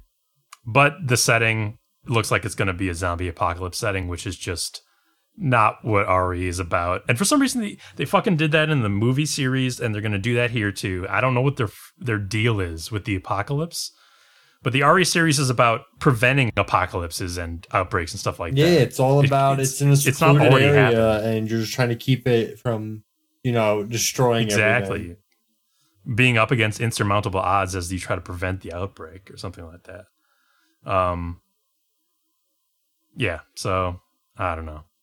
As Greg said, second trailer did show some beasties, so maybe we'll at least get that. But I have little faith in the overall package. As far as games, I've done a bit more gaming since last time, actually. I tried to keep going with Trek to Yomi. I felt that I was sort of only doing it out of some obligation to finish, so I stopped. I did stop. I realized that it's kind of just like a brawler, essentially, in terms of the gameplay style. And I'm not really into brawlers. The combat didn't have like much nuance to it. Yeah, I mean, it had, you know, combos you could do. Combos, but like, it doesn't feel good. I feel like you need to do them, So it's almost no wonder I'm not feeling compelled, because I'm not into brawlers, and I'm like forcing myself to play this game that is not even in a genre that I like, just because it looks interesting or unique. It's like, yeah, I got the gist. It looks good. As for games I did finish, I played Citizen Sleeper. I actually was just grabbing some footage for a highlight, but since Andy did recommend it, or had recommended it, I just went through it. I was kind of hooked. I went through it. And I'm not going to describe the game or like praise its qualities too much, because I feel like Andy did a great job on our last two episodes doing that. Thank you. But I agree with a lot of things that I can remember him saying. So I'll just say about my experience, maybe I was playing wrong, and maybe you're supposed to sort of like ignore most opportunities in pursuit of whatever you designate as like critical to you. But I think I tried to do too much and found myself constantly scraping by in the first half of the game. I've heard other people have like find it kind of easy. For some reason, I was scraping by in the first half. I think the problem for me was you don't know going in what any given event path will lead to. So you can find yourself investing, you know, time, money, dice into paths that end up either being something you don't want to pursue something that costs even more than what you initially invested, or something that overlaps with a different path you were pursuing, and is therefore useless to you. I didn't see anybody really talking about that, so maybe I just messed up. How was your experience with that? I don't really agree very well, to be honest. Okay. I felt like most of the paths... I mean, I definitely had that feeling where I was doing everything at once and I was just scraping by, but I felt like that felt right with the pressures thematically the game was putting on me, with like my body breaking down and like all these, the themes happening. The pressure was good. And I felt like I was pretty satisfied with the progression, to the point where I eventually you kind of get on the other side of those and you form stable loops to manage your body's problems and deal with the oncoming threats, and you just ride out the game. I guess I didn't really feel like I was wasting paths, or I didn't feel remiss for going too far down certain directions. Okay. I felt like the game was pretty good, frankly, about like resource integration, that you might end up with too much of a certain resource because you overinvested here, but you'll eventually find some use you could have for it.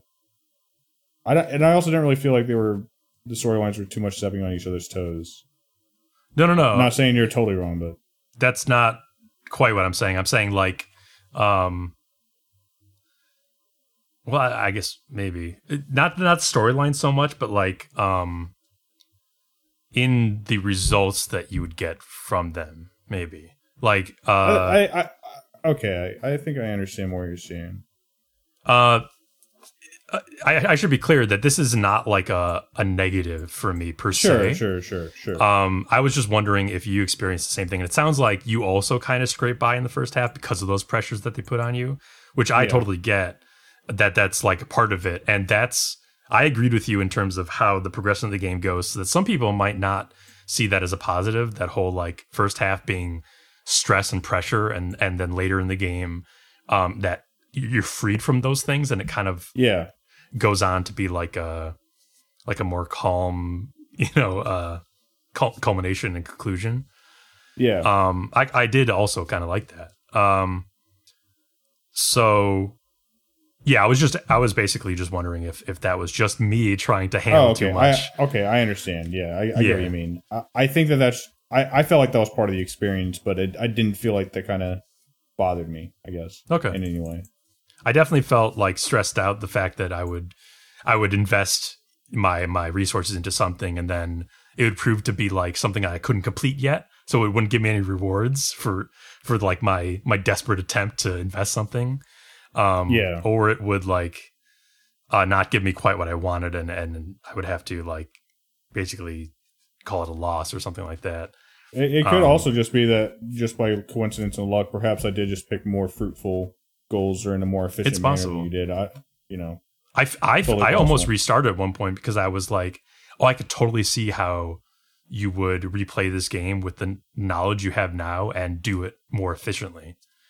So I definitely feel like there was possibility towards the end of the game that I was discovering that I felt like I could have discovered at the beginning of the game, but I didn't feel like... I felt like those occurrences were rare enough for me that it didn't really register a blip on my radar, and I had that feeling of like, oh man, if I played this again, I could do this.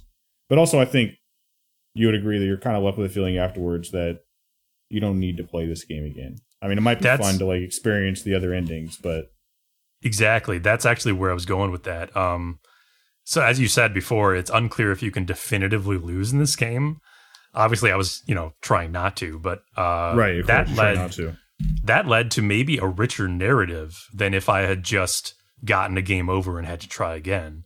Because in my game, I won some, I lost some, but the story it ended up telling was one in which I always tried. Sometimes I barely made it, sometimes I couldn't do the right thing, but I did whatever small goods I could in a hard world. And that to me is emotionally compelling as a story to tell. I want to talk about some of the specific story ends, even, because like I felt like some of my stories didn't end necessarily the way that like you would call as the best ending. Oh yeah, some of mine didn't either. For sure.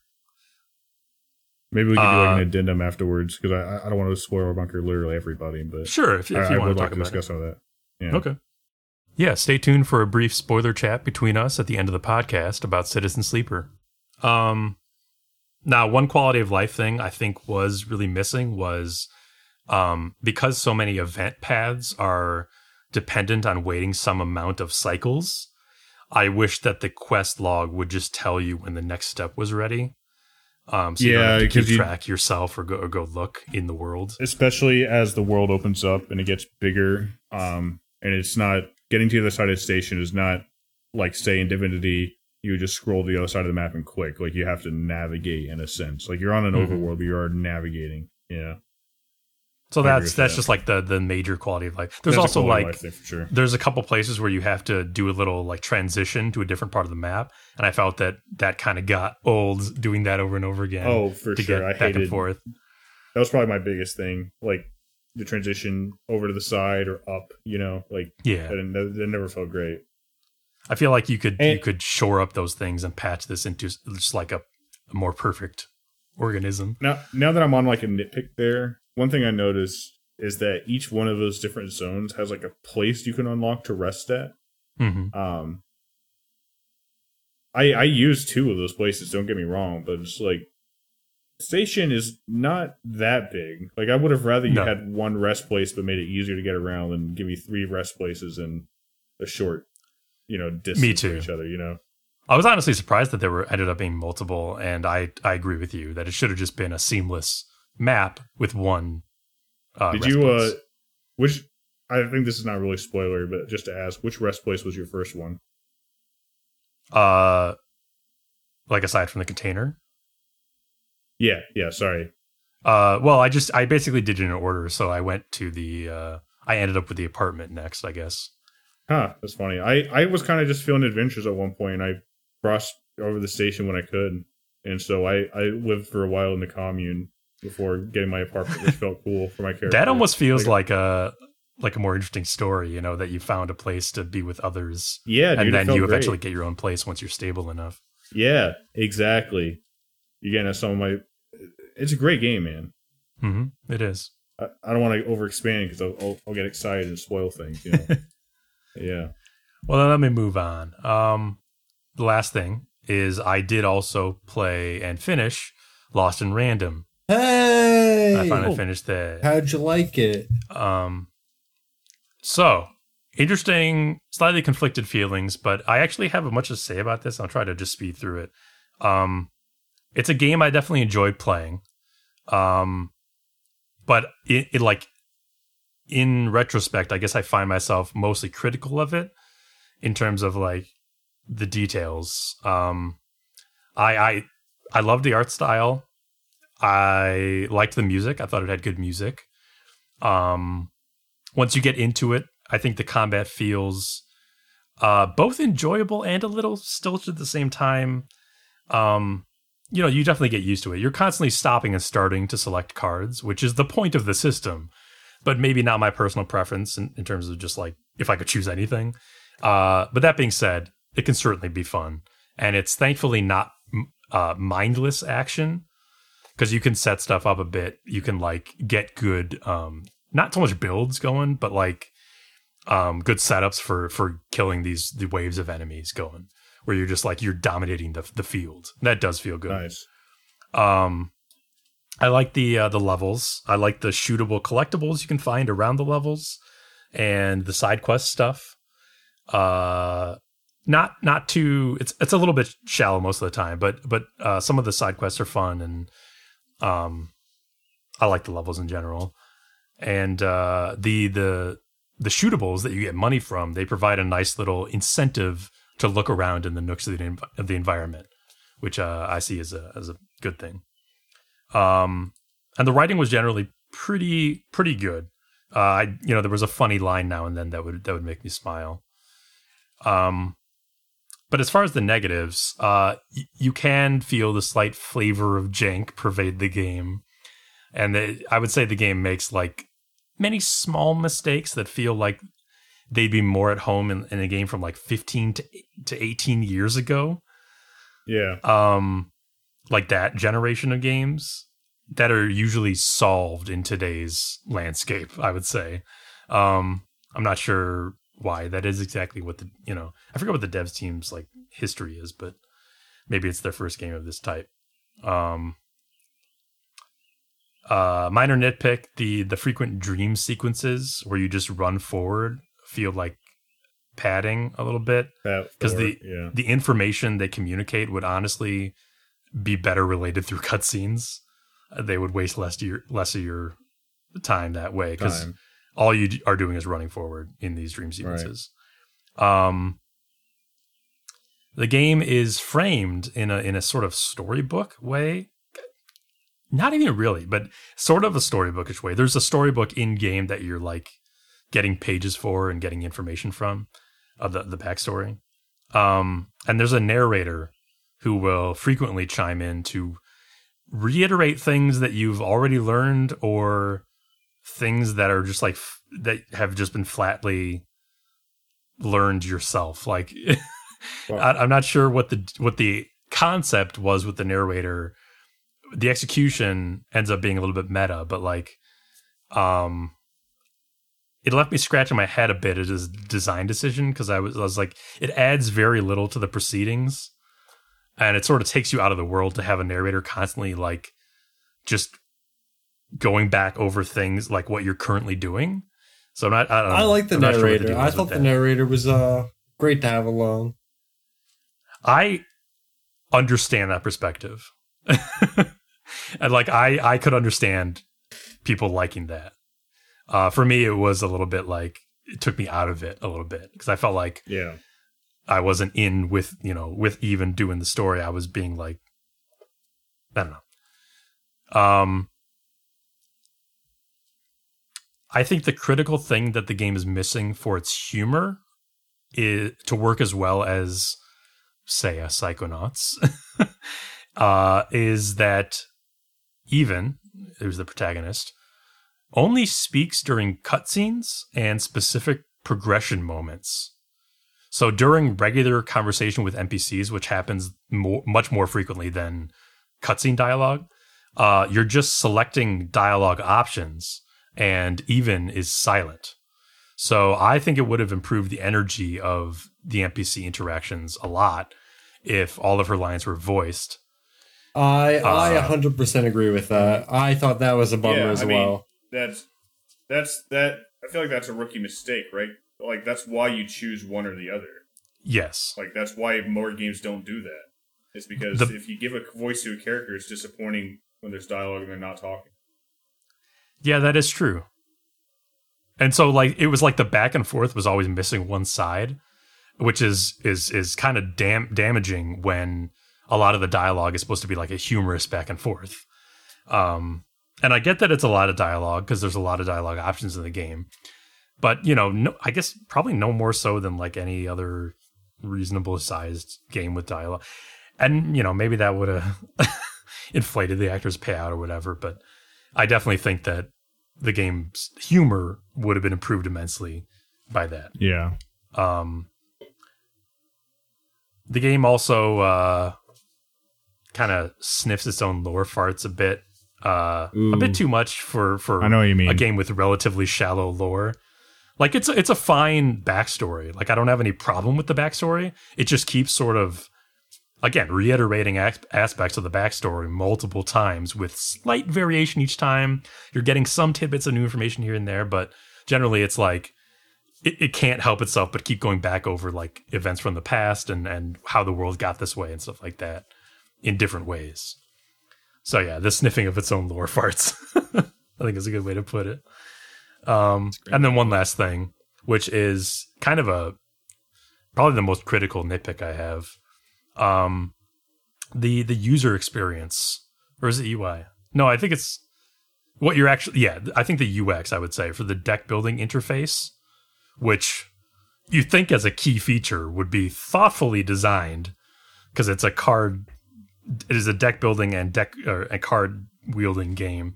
God, but Greg is so stupid for liking this game. No, he's not. I still enjoyed it a lot.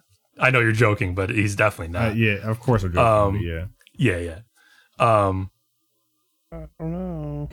But the deck building interface. You would think it would be very thoughtfully designed. Bizarrely bad in multiple ways. I don't know what the deal was with this, but I have multiple points on this. You can only have 15 decks in your card ever. And, sorry, gee, I said that backwards. You only have 15 cards in your deck ever. That's not a problem. That's just the way it is. So the screen could easily list all the cards in your deck at any given time. There's only 15. But instead, it relegates that list to a small frame that only lists 5 cards at a time. So you have to scroll through your deck, the cards in your deck, for some reason.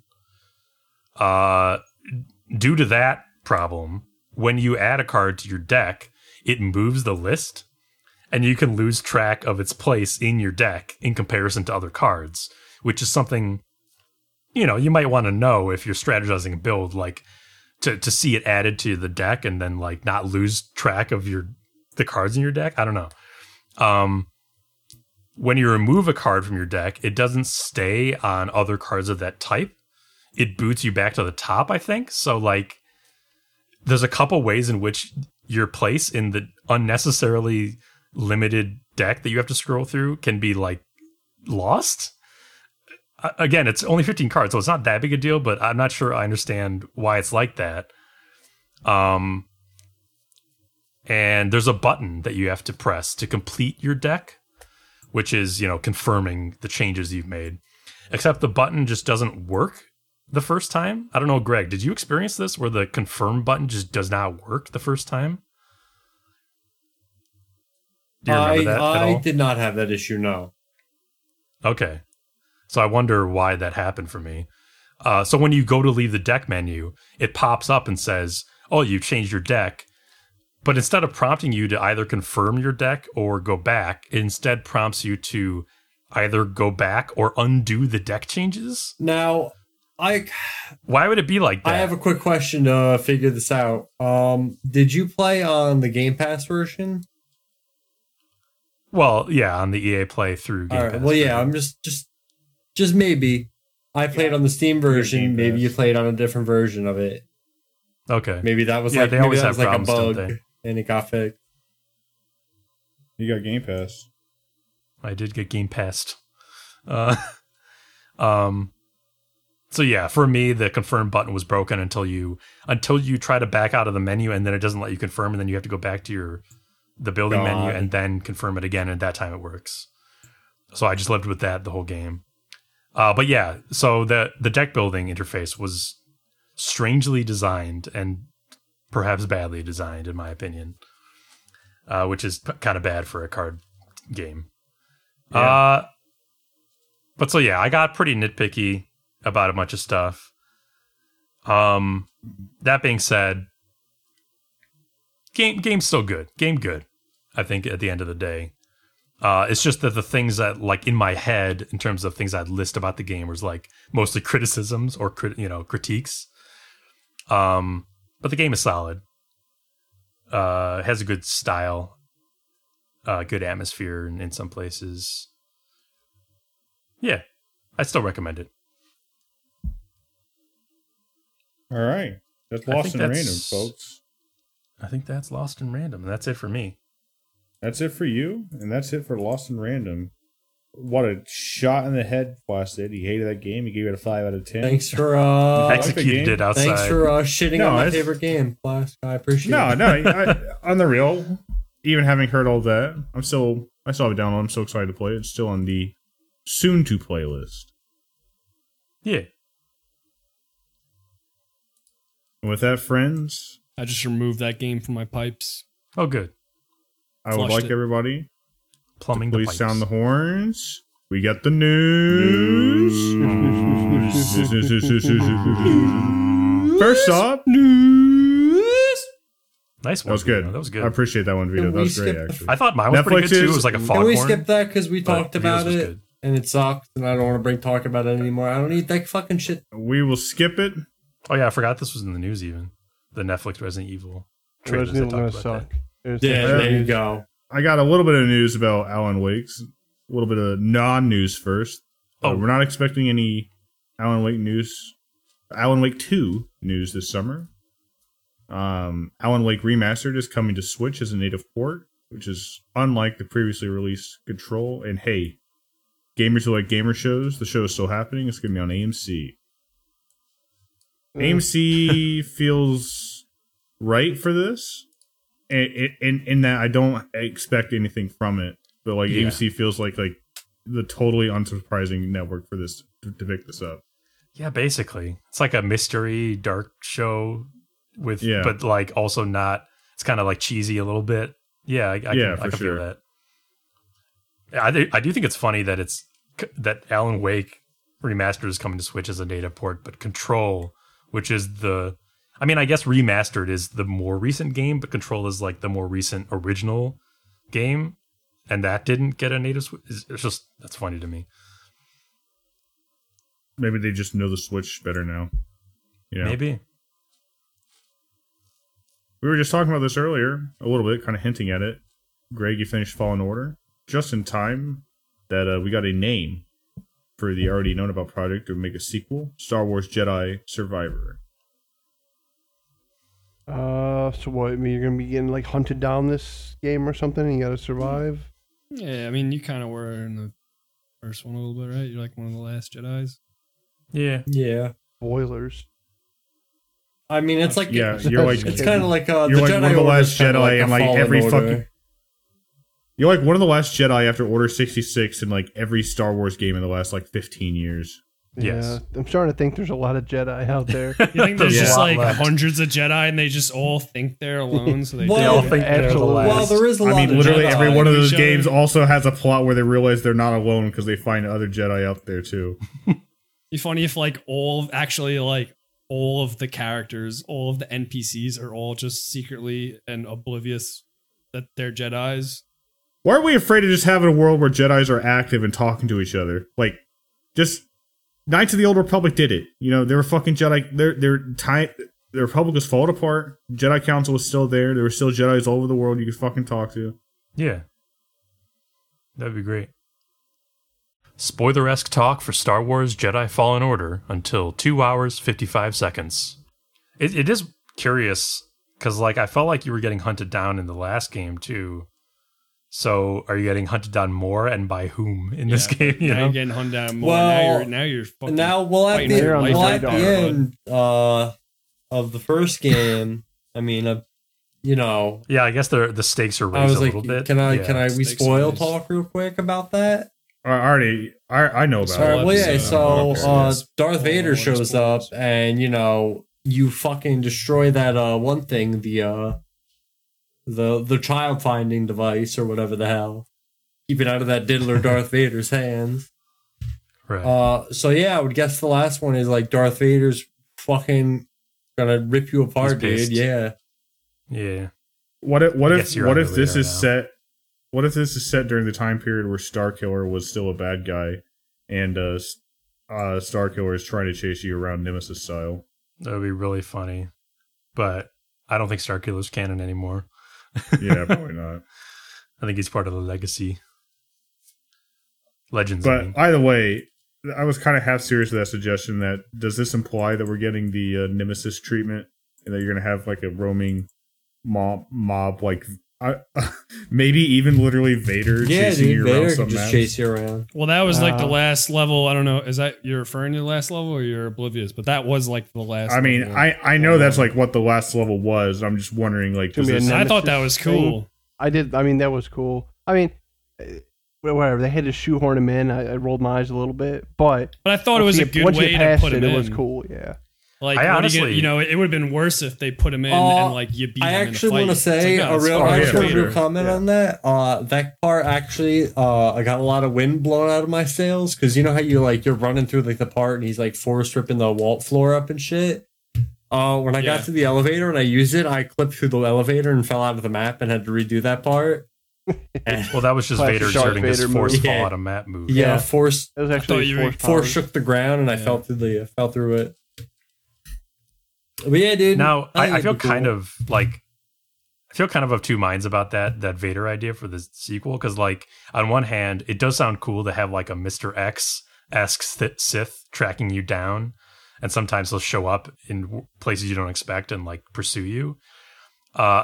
However, I'm so sick of Darth Vader.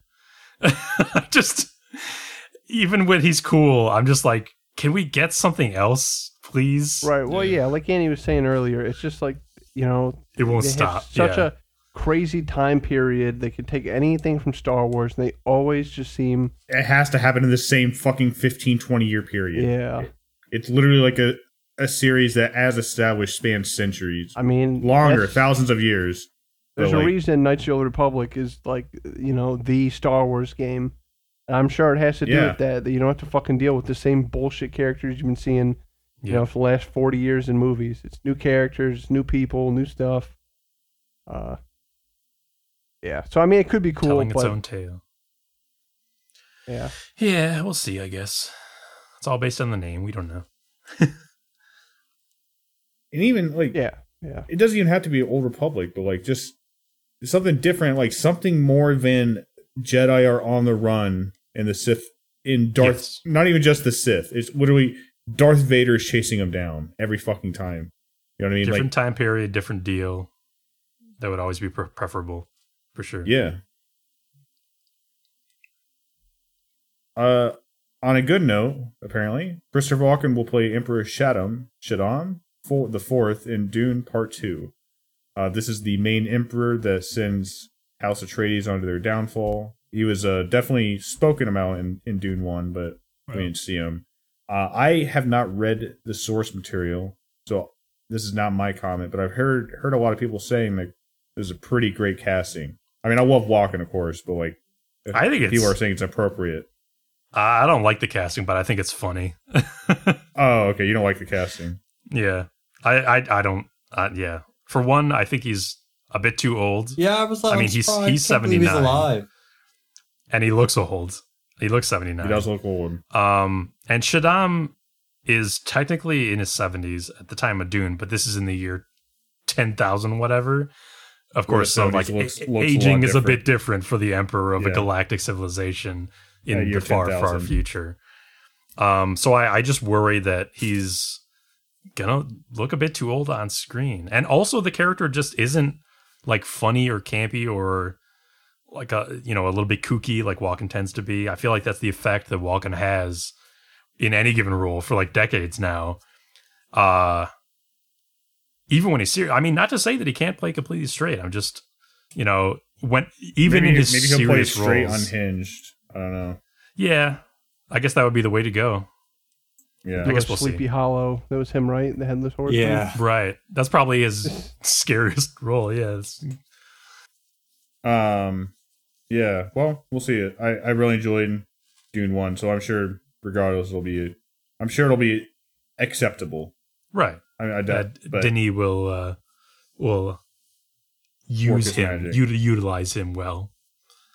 And I'm sure it's probably even listed in this article and I'm skimming, but do we have a idea of when this is to be shot, released? Okay, film set to bill on October 20th, 2023. October 23. Okay. That makes sense. Hey guys, in case you were worried about diversity in games, I would like you to support Activision products. They've added a new... Activision Blizzard has a new diversity space tool where they can rank characters across 6 axes to ensure that they're being representative. The 6 axes, of course, the 6 things that define every one of us as people, and you're not allowed to go outside thinking that you're not defined by any one of these 6 things. These are who you are. Is your sexual orientation, that's big. It's really important to who you are. Your culture, your ethnicity, your ethnicity, your age, your ability, your body type, and your gender identity. Now, those 6 things are who you are, and you want to see your media that looks, you know, if you were to draw a box that kind of, like, defines those things about you, you want to make sure that your favorite characters are in the bin that it's exactly like yours. Right. So fortunately, Blizzard has used machine learning and dark AI tools to help bore that out. So, you know, you're bound to feel like you are a real person when you play Overwatch 2. I mean, this is amazing. Correct me if I'm wrong on this, but the story on this is that King, makers of Candy Crush and such, made a tool to, define some diversity space for like characters and stuff, like to rate those different attributes that Andy just listed for characters. And then Activision Blizzard, who own King or whatever, do they use it, or they say like, oh, we use it for a couple things. I mean, we saw the Overwatch characters as examples. They did. I think they did say that they use it like as a tool, a supplemental tool for discussions about this sort of thing, and not to directly, generate characters. So yeah, it's just this crazy thing that they have. And of course, this is all a distraction for the union busting they're currently doing, but they always do this kind of shit. A screenshot of Overwatch Egyptian medical sniper Anna highlights how uncomfortable this gets. She's rated on a number of axes that are collated into a spider chart and are given ratings on them. Being Egyptian gives her a culture score of 7, as does being her Arabic. Her age, 60 years old, also lands her a 7, and her physical ability, only having one eye, is rated at a 4. She's rated at a 4, this sniper character, for her ability, because she has one eye. I see. And of course, Egyptian is a higher, what'd you say, culture or ethnicity? Yeah. So that's big points, guys. We got to get more Egyptians into this fucking game. Yeah. Did you see that? That's a 7. To be clear, quote unquote, white male is the baseline, which is also hilarious. And of course it is for these people. Of course it is. So, of course they would do that. It's literally like the most cynical way of looking at this is it's literally it's literally them trying to figure out a computer program that tells them that they're being racist or not. Yeah. It's fucking insane that this was ever thought of. And that people are doing it. They put it out. This wasn't a leak. They put this out there proudly saying, look at what we have. We use this. These are literally fucking soulless corporate sycophants who like are fucking... They literally have no soul. They're just like reacting to what they think people are liking. They think diversity is big, so look how diverse we are. Like anybody with any kind of read on tone or like any kind of connection to what people actually care about would have said that like the fact that you're using this tool is bad, but like the fact that you thought that like you could just that this was positive PR is just insane. Actually insane, yeah. So out of touch. God. Yeah, you make jokes about, they checked all the boxes with the characters. And that is literally what they're doing. Yeah, they're like mathing diversity in the games. Absolute madness. I think it's fine. I think Andy's just mad that he didn't score very high. Yeah, he's probably like a 3 or something overall. I don't know.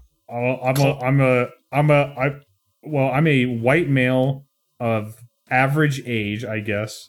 Average young male age. With not a great body type, so I guess I'm mostly baseline and probably negative on body. But I think whichever direction you go from the baseline is good, like in terms of your character diversity. So I'll just be gay. I'll just be gay. How about that? What I mean is like whether you're like muscular or fat or thin or whatever, the further you deviate from the baseline, it gives you more points, right? Or am I wrong? How about yes, the further you deviate from white male cisgender? Yeah, like normal body type. Like I'm assuming body types average. Like. Oh, I was gonna say it's like Kratos body type. Especially think about this in the context of like applying this to a shooter game, right? Like things like sexual orientation. It's like that.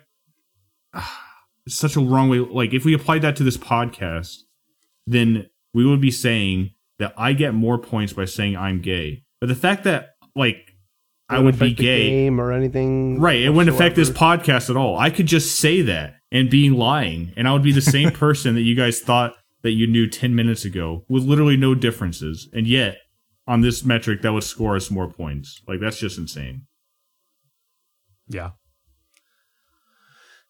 And of course, like with certain ratings and stuff like with ethnicity and stuff like that, it's so telling what they think gives more points, right? Because like certain ethnicities are rated above others, and it's like, what the fuck are you doing? What do you you know exactly what they're thinking, because you can imagine a person as insane as that, but the fact that they're putting it out there and saying like, oh, it does work this way for us is ridiculous. Yeah, I would love to see the proportion of non-white employees worked on this project, because I guarantee you it was it was a very small amount of people who were probably keeping their heads down.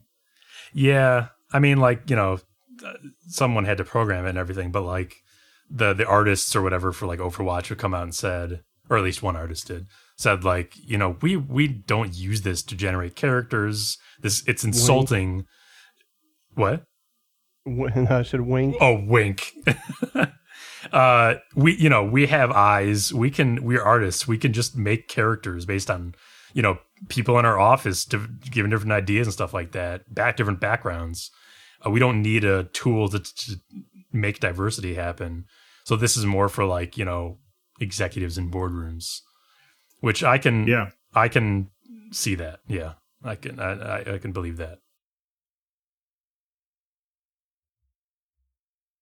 All right, let's move on to better news. I feel like we called this one. Gears of War could be getting the MCC collection treatment. I feel like we did mention you guys? This as like, yeah.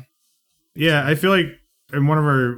Gears of War is a favorite subject in this pod. We've ranted about it many times. I think in one of our rants, we were like, maybe we heard some news, or I think it was like Gears of War 1, right? And it was the only one that you could play or something. We were like, they should just do the MCC thing, because I would play that. Yeah, currently Gears of War 2 and 3 are not available on PC. That's it. Yeah, we were talking about that, and we were just saying do the MCC thing. Yeah.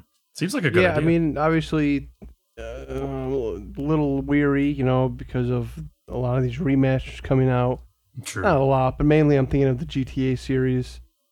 You know, they're just given to some other company and they're complete shit. Even the original MCC collection made by 343 was trash on launch. So that even is a trash warning. For, you know, like, that's a red flag. Years on years, right? And it wasn't really improved until they then like outsourced a lot of it to another company. Yeah. Who then fixed it up. Gosh, in a big way. I didn't know. So yeah, John, you're completely right to be wary about something like that, yeah. But if done right or whatever, you know, and if it's done properly, yeah, I would love to play Gears 2 and 3 on the PC, and even Judgment, I guess, if they're going all in.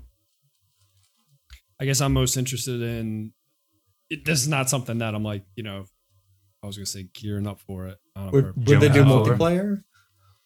Yeah, I was gonna, would it benefit from some sort of like Master Chief Collection, I forget what the term is for that sort of playlist matchmaking system, but I'm wondering if that would like work. Like a cross-game like system? This. Yeah.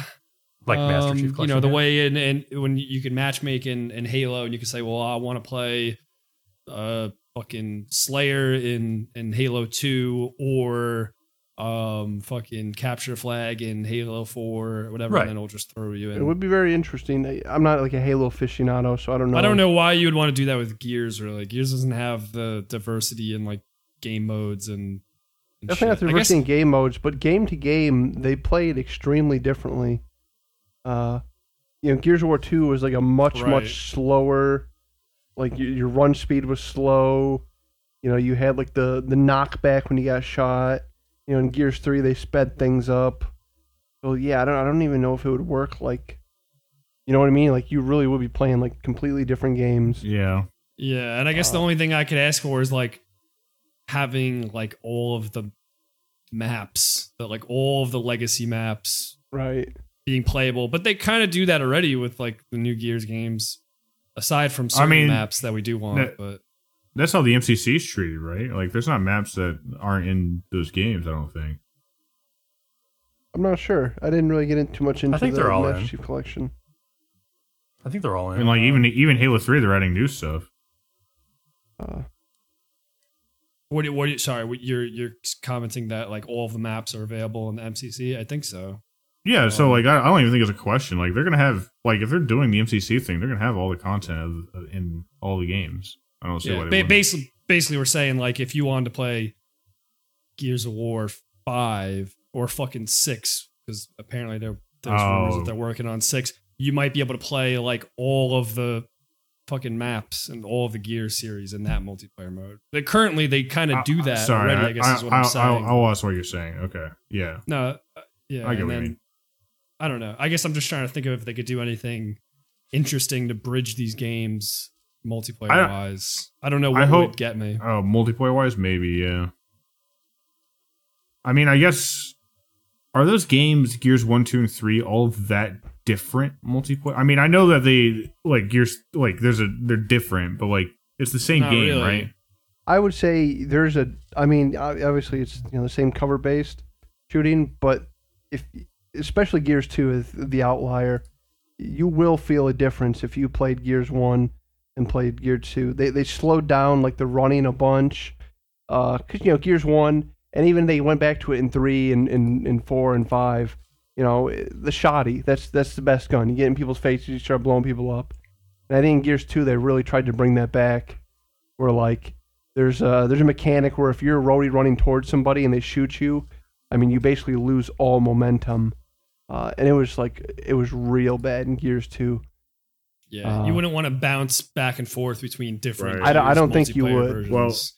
Well, then I gotta ask, like, would you guys think it's an acceptable solution if they didn't have the multiplayer in this collection, but for each of the individual games where they did something like Gears, like they called it Gears Classic or something like that, and it's a multiplayer mode, maybe even Gears 3 multiplayer that has all the maps of the first three games and all the modes, but it's like based. I guess that's what I'm. That's what I was kind of getting at. I think that would have to be the way it would go. I can't see it going the other way. I mean, that's how MCC works, right? Like Halo 3 is the multiplayer component of MCC. Yeah, and MCC works because people do want to play the multiplayer in Halo 1, Halo 2. Halo 3, like there are audiences you could hop on right now, and you could hop into matchmatking in any of those games. I can't see that being. You could hop into matchmaking in Halo 1 and on the MCC. Yeah. Oh yeah, and in fact, they just added. Actually, I don't know if it's just added, but they have even a custom mode browser and shit. You could do. Okay. See, I wasn't aware. I thought that Halo 3 was the only like multiplayer matchmaking. I'm not just talking about custom games. I'm not just talking about like. I'm talking about multiplayer matchmaking. Yeah, like can I play Team Slayer by clicking a Team Slayer button in Halo 1 or in Halo 2? I thought so. Okay, I might be wrong. I'm just saying. I thought you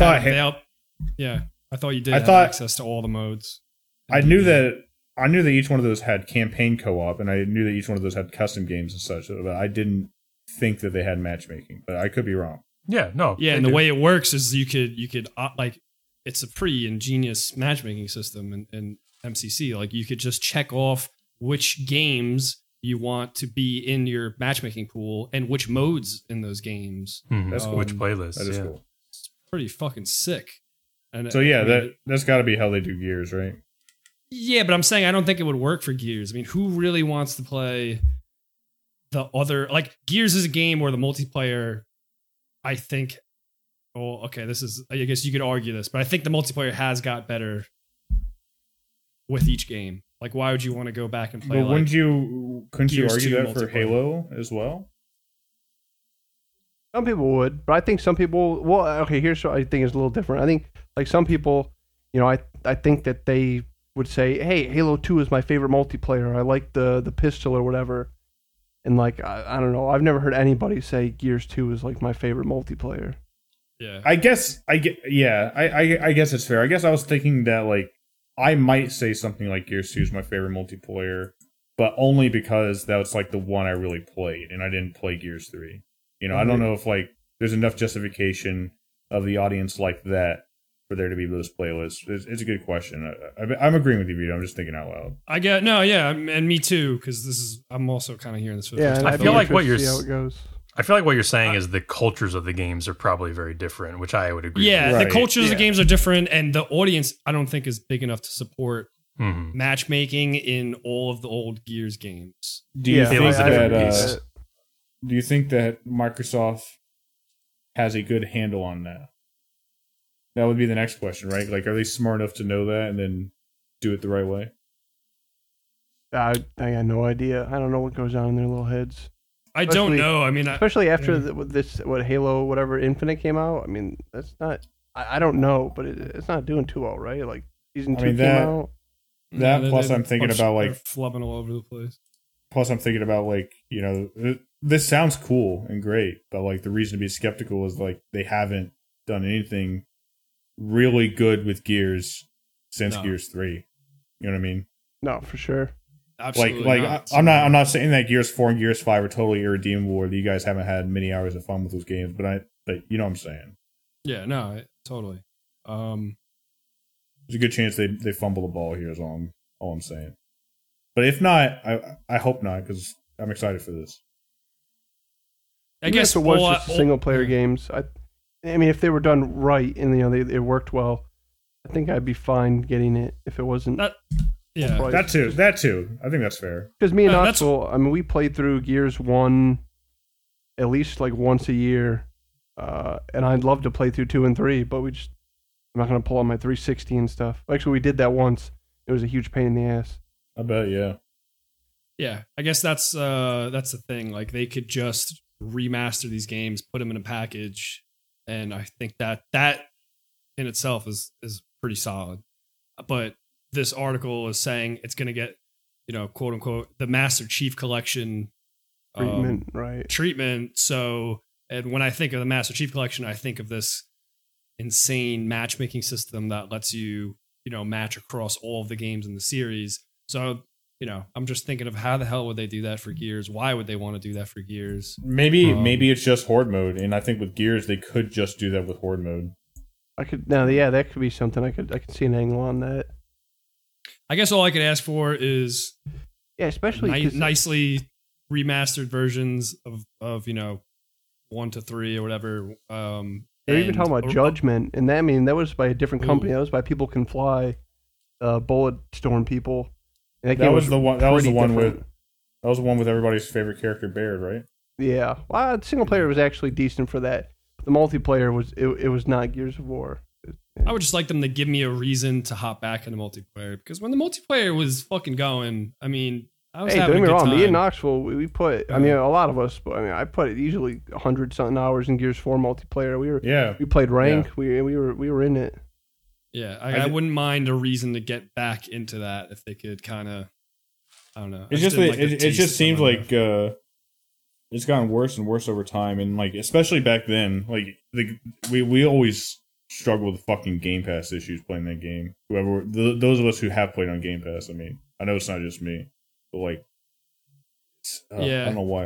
And I know he talked us to death, but just like the Gears multiplayer, just wanting to be every other game but Gears, trying to be fucking Fortnite or Apex, and I wish they would just tone that down and give me a reason to hop back into multiplayer and just be confident in the Gears brand. Yeah, well, especially they kind of, I mean, I don't want to say completely, but I'm pretty sure they stopped supporting Gears 5.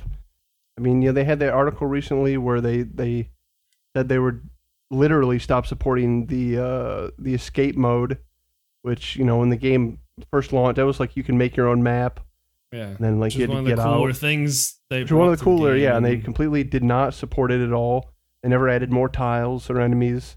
And then, 2 or 3 years later, they're like, yeah, we're just not going to do it. So, I mean, I really don't know what's going on with the franchise. Bring Cliffy back for the Gears Master Marcus collection.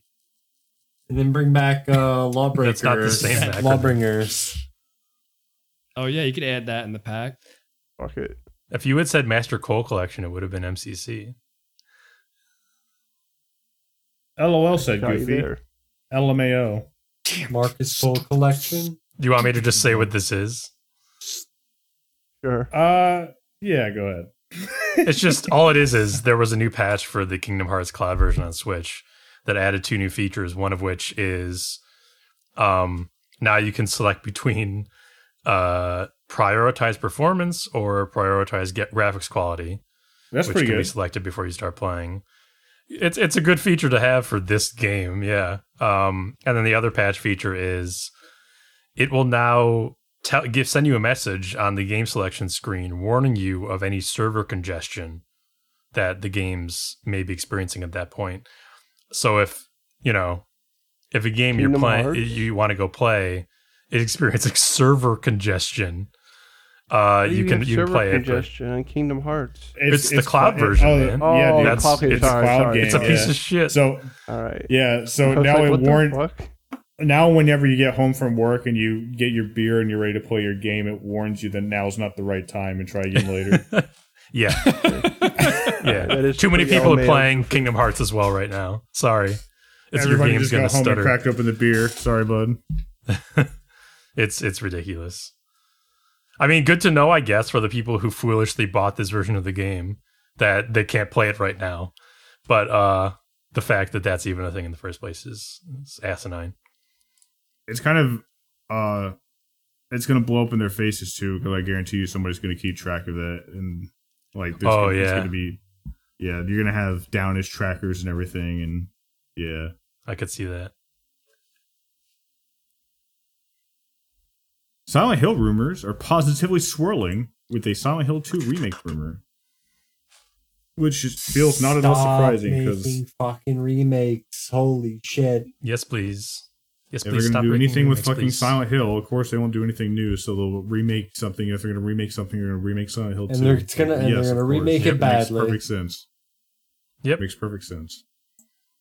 So it's unclear if this is the same thing that Bloober's team is working on.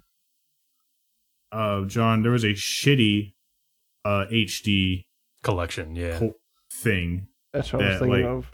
Yeah. It looked real bad, like they fucked the fog up and stuff. And... Exactly, yeah. They messed up the lighting so the fog didn't work and that kind of thing.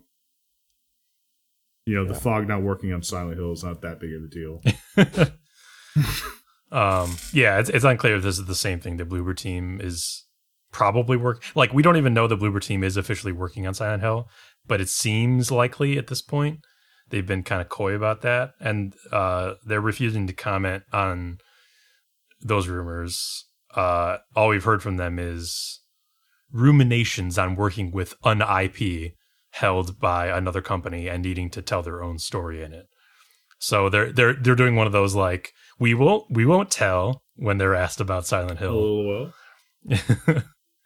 And there's other like Silent Hill stuff happening, but yeah, this is the new rumor that there's going to be a Silent Hill 2 remake and it may be the thing being done by Bloober team. I agree with Greg though. Cyberpunk 2077 animated series on Netflix is still happening. We're getting a trailer in June. I guess whatever. Who gives a fuck? Yeah. Like Cyberpunk. Like the story in Cyberpunk, the narrative that I played was really cool, but I didn't get the feeling that the world was interesting enough that I wanted to live more in it than playing a good game in that world. You know what I mean? It was just like ultimately it's like a generic Cyberpunk world in a lot of ways. It's like I don't know what hook there is to me watching an animated series on it. I mean, it's literally generic because it's based on the Cyberpunk game system. Yeah, so it's I mean, that's fair to say too. Like it's supposed to just be a Cyberpunk game. So like, it's almost like you're telling me like fantasy magic show starting on Netflix. We're getting a trailer soon. It's like, okay, maybe that'll be good. I guess. I don't know. I'll have to see it. I guess. It's also like from that bizarre that it's so late. It didn't tie into the game. It was when was it supposed to come out? Do we know? I don't know. Does this article say?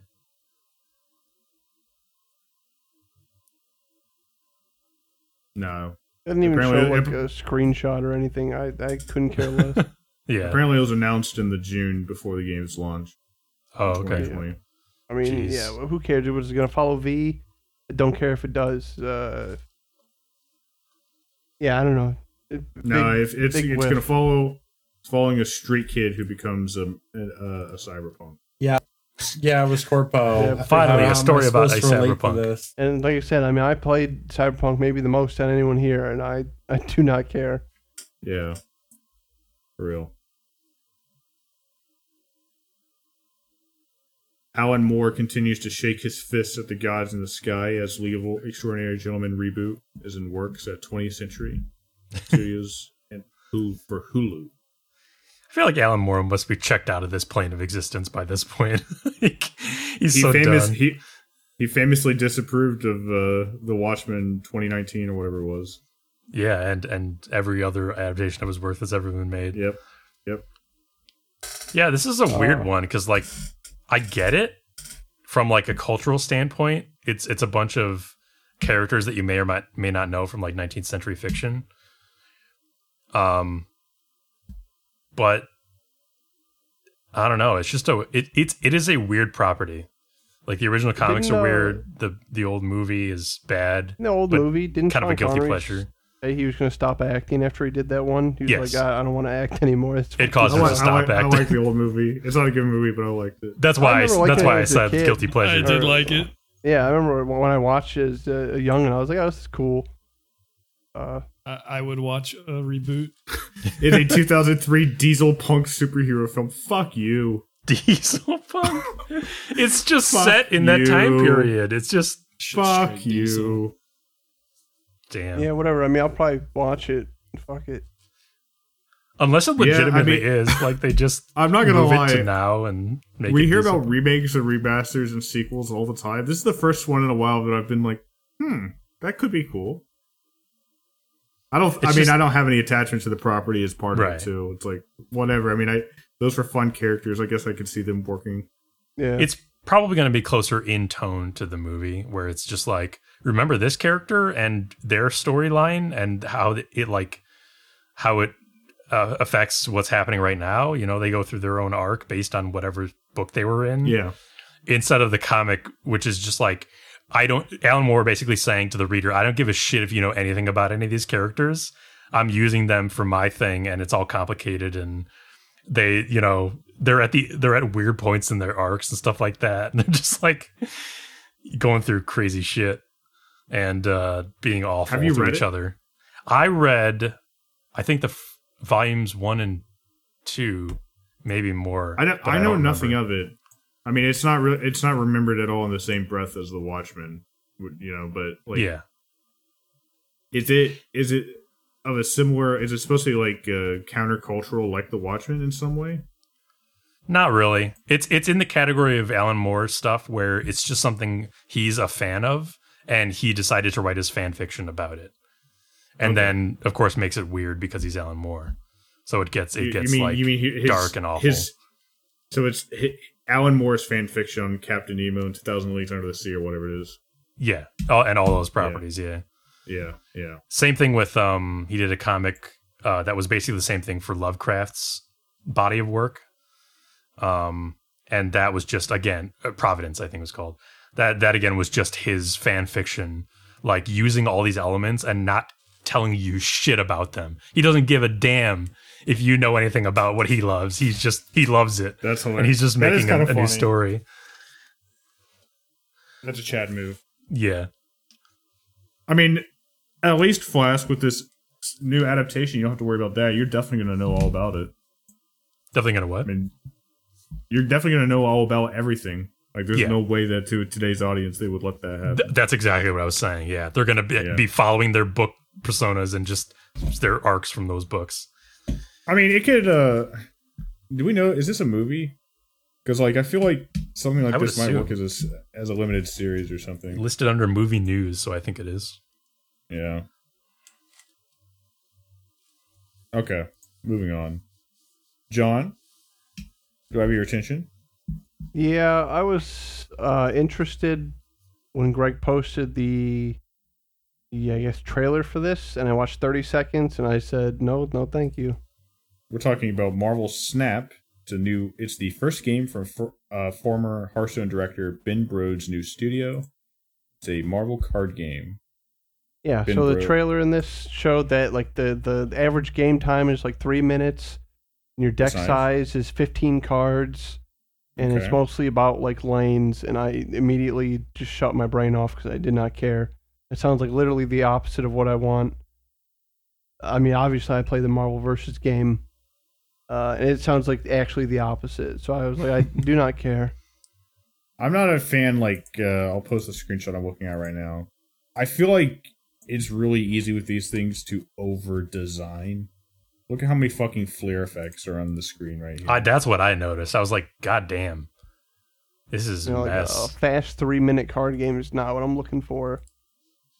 So many, like, popping colors. Like, it's just very distracting. Like, it's not what you think of when you think of, like, a card game.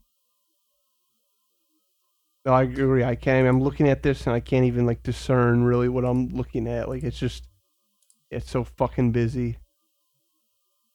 I'm not going to be looking at this one or trying it or anything. I can imagine some people being into this though, and especially that whole 3-minute game thing. Just they want the quick, the quick buzz of a Marvel thing. Yeah, they want to play on their phones. Yep. Yeah, and new content daily, weekly, monthly. Yeah, they're just they want to play a game on their phones while they're in the bathroom at work. That's all it is. $150+ Marvel characters. Wow. Maybe this is a good game. Yeah, I doubt it. Adding more all the time. All right, let's finish up on a positive note, at least for me, and I think Flask. Norman Reedus has confirmed that they've just started Part 2 of Death Stranding, which I think is the first official confirmation that Death Stranding 2 was even going to be a thing. I think this is the first official confirmation. He has said before that they were in talks about it, but this is the first time he said, we have started working on Part 2. Yeah. So just starting. So what, you think you're going to see it by like 2026 or something? I wouldn't be surprised. Yeah, probably. It was a while. Hey, I'll buy it day one, whenever it comes out. Now, I don't know about your reading of this, Andy, but I feel like, first of all, actors and such that are involved in these games often misrepresent the nature of them early on. Like, they're not into games, so they don't really have like a solid grasp on what they're doing exactly. And it actually makes me wonder if this is a direct sequel to Death Stranding or simply a second project involving Reedus from Kojima. That is like a spiritual sequel to Death Stranding. That's or in the same point. Vein. There is a quote in the, I don't know if it was this article or another article, where he's like talking about when he got hired to do Death Stranding 1 and explaining how it's no Miss Pac-Man. Right. It's I saw that too. I'm reading this quote here, Flask, and it's hard to interpret it anyway other than a sequel, though I agree with why you're saying that. Mm-hmm. And then the game came out and it just won all, this is directly from Reedus. Yes. And the game came out and it just won all these awards and it was a huge thing. So we just started Part 2 of that. Right. That's why I'm saying, like, so he's saying we started Part 2 of that. But to him who equates Death Stranding to a better Miss Pac-Man is like, should we believe him 100% when he thinks that it's a direct sequel called Death Stranding 2? Or should we be like maybe speculative on what the game is actually going to be? On top of that, like it seems like he's leaking this ahead of like a normal media cycle too. Yeah. So I get what you're saying. I mean, I don't know what to think. I also speculate just because. You know, the nature of Death Stranding was kind of conclusive and like one whole package unto itself. So I do wonder what they would do with the sequel. Did the game end in a way that seemed? I mean, you connected the United States, right? Like, what more is there? You could probably mine more out of the world. I guess there's other countries, right? Yeah, I'm not sure. I feel like what they would do. I feel like through all the production of the game, he probably has a pretty good idea. I don't want to disagree because like I totally get you. I think it's more likely than not that if it's not a direct sequel, it is going to be some weird Death Stranding property involving Norman Reedus. Mm-hmm. And I'm not saying that like that it wouldn't be that it's not possible that it would. No, I'm not saying anything's not possible, but like I'm speculating on: is it a direct sequel? Is it set in the same universe? Is it like a spiritual successor? Is it a completely different? I think any of those are open right now. To us based on him just saying fair. We're doing another thing, something like a spiritual successor and something like that I could totally get. Yeah. Yeah. We just I feel like we don't know at this point. I think he did clearly say that they're following up on that work. Yes. Okay. But in what form that is, I agree. Yeah. I guess we'll see. But I mean, we're talking also, like, me and you have finished the game. The game did not end on a note that felt like, and it's not, I'm not going to spoil anything. It did not feel like Norman Reedus had more story to tell. No. Yeah. It's, Sam Bridges. We heard all of it, you know? So what could it be? I'm just reminded of George R.R. Martin saying that, like, Elden Ring was a sequel to Dark Souls. that kind of like slightly out of touchness, where these people aren't into this That's stuff, fair. So they don't really know. And we will see. I hope at least whatever form it is that it has the strand mechanics and all that, like stuff that I actually the gameplay of Death Stranding. You know, I hope it'll probably be another Strand type game.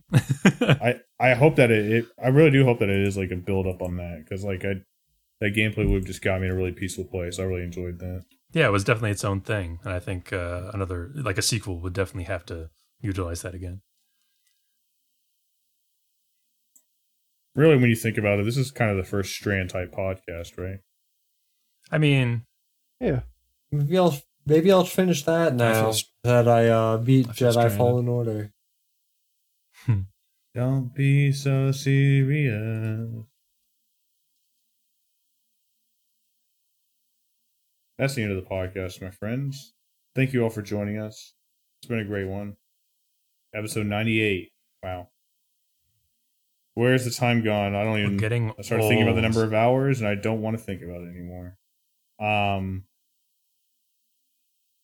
Tonight, John, having fought all the demons and such, I'd like you to give the final word to the listeners.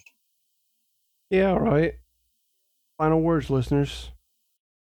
Spoilers for Citizen Sleeper until the end of the episode. All right.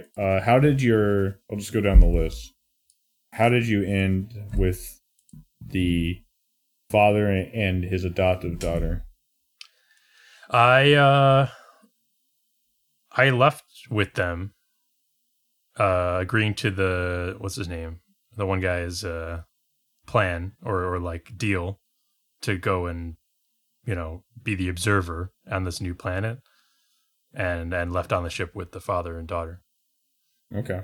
Yeah, I was all on board for that, and then it was the time to get on the ship, and I had a lot of other things left going on. Yeah. Like, I was on near the end, so I was like, I would not go on this ship. Like, I would not. I have other things going on. I care about those things more than this, which when I started thinking about it in that light, I was like, which is really just like another potentially empty promise by a corporation, which had been fucking me over.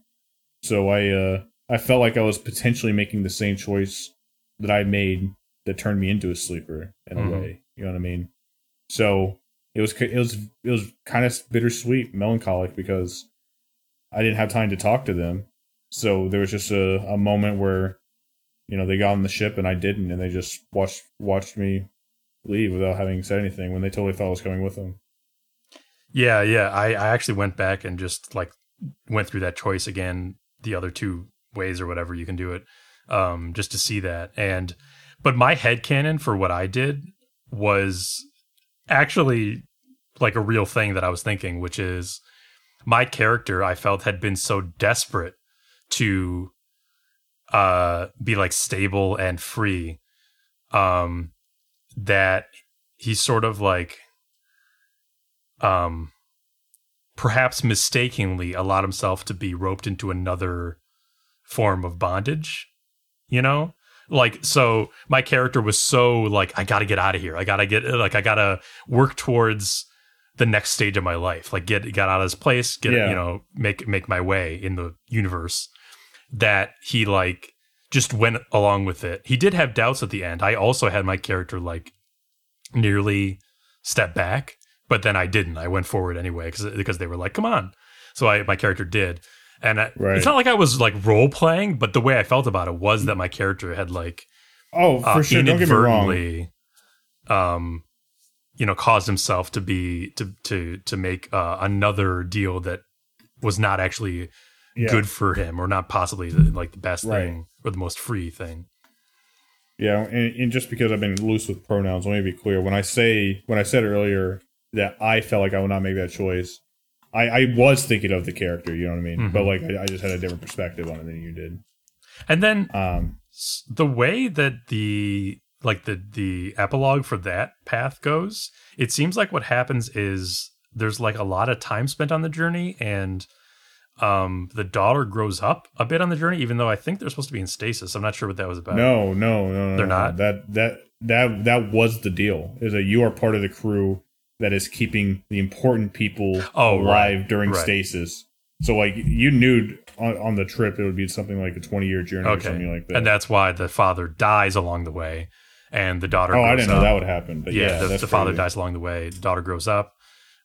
You, of course, just have to be repaired. You're not going to, die of old age or anything like that. And then I think it ends on an ambiguous note. Like you don't make it to the planet or something. It's just like you're heading out there, I think. It's scary. Okay. What about another one I thought was particularly interesting, and I feel like I might not have gotten the best outcome on. What about she's the woman who was a mercenary, who is looking for somebody who stole like the power conduit or something. Oh, because the ship that you have to repair in the first half of the game and then hunt down the person. So that's another one that I felt like the ending I got was the one where I was like okay with it in a role playing way. But I did have like a headcanon of how my character slightly messed up. This one, I totally messed up. So I have no idea how this quest is supposed to end, but after she shot the sleeper she was looking for and used me, I just basically just wrote her off. And like, I had the follow-up moment where she was asking for forgiveness and I didn't give it to her. I just walked away, and she tried to pay me, and I didn't accept the money. Okay. And her story just ended there for me. All right. Did you ever see her again? No. Okay. I totally wrote her off. Like I didn't give her forgiveness. I didn't accept her money, and I didn't say any positive word to her about how I was okay with that, how I understood anything like that. I was not okay with that. I was manipulated to kill like somebody who was like me, who like didn't do anything wrong from my perspective. See, my character, I was playing as sort of like, he didn't really have any particular affinity for other sleepers. Like I was like trying to be altruistic as much as I could, but also I was kind of out for myself for the most part. And just trying to make my own way. So when that came about, I wasn't like particularly affected or anything by the sleeper being a part of it. And while I didn't have my character like agree with what she was doing or be like, or tell her to go ahead with it, I also didn't shy away from it, and I did accept the money. But then I have my character like sort of, I mean, I think the game definitely is like, oh, that was not the right move, or that was like a morally dubious thing, or perhaps even a bad thing to do. But then she does come back later if you accept the money and don't. Oh, I figured she would criticize her. Because her story does just end there. I assume she would come back later. If then she provides an alternate way to leave the station. You can crew on her ship. I don't trust that. Don't trust that sleeper killing woman. Well, then she is like very reticent and apologetic when you meet her again. Yeah, of course she is. But she already got what she wanted. She murdered somebody. Right, and so like. She feels you can tell that solved the problem that she had. She just didn't have to take this guy home. She could have just walked away and never thought about him again. They would have never crossed paths, and that could have been that. She, of course, is like, nothing will ever be the same between us, and I don't think I'll ever be the same having done that. So she clearly regrets it, but it's like something that she can never take back, and you can choose whether or not to go with her, or you can be like, nah. Yeah. I guess some additional context for my choice as well is that by that point in the game, I had done most of the other things, including most of the AI plots, like the hidden network plots. Mm-hmm. So I'd grown fond of the AIs, and I come to understand them as not all that different from myself. You know what I mean? Yeah. So that kind of helped forge like the sympathy that I have with other sleepers, I think. Okay. As well as I think that I just had this like inherent sense that my character was over with encouraging cycles of violence. Mm-hmm. You know what I mean? So I felt like the violence that I was forced to partake in was enough of like a sin that she committed against me that like I just couldn't interact with her anymore. You know, the way I approached it ended up with a story where my character like didn't encourage violence, but was accepting of it for the first half of the game when he was under all these pressures and stress and stuff like that. Like he was just doing whatever he could to survive and taking whatever he could to keep pursuing his goals. But then the second half of the game, like he did whatever he could to like atone in a way for mistakes he's made in the initial parts of the game. Which I kind of what I was talking about with that rich narrative that ended up being generated where he wasn't one person the entire time. He had like an arc where he was one way and selfish, and then later on he did whatever he could to help people as like an atonement. That's pretty cool too, yeah. Were there any other like plot lines you wanted to know about? Yeah, the last ending I want to talk about, not because I felt like I did anything wrong, but because I felt like it was the most moving. Like honestly, it almost brought me to tears reading through it because like it was such a good moment. And it was near the end of my experience, but my favorite ending of all, the Root Crown Gardener ending. Mm-hmm. I was really moved by that whole sequence where you are speaking to the gardener and there's 10 million minds there, and just the alluring comfort there is in like that whole feeling where like you never have to be alone. You can be a perfect mind organism here with everything else. And this guy, you know, it felt good. Like these were real living organisms too, all the plants and such. And every plant that ever lived was just a mine now. Mm-hmm. That was fantastic writing. What'd you do with that decision? Again, like, you know, I felt the impulse of other things that I cared about, human things, and they were true feelings that my character would have. So like ultimately I decided to shy away from the easiness of heaven's pansy light, so to speak. Yes. But I really did enjoy that whole sequence, and I felt like that emotionally was the climax of the game for me. I can understand that. Did you agree? I mean, did that hit you in the same way, or what? I didn't have quite the connection with the AI stuff that you did, I think, just like in general.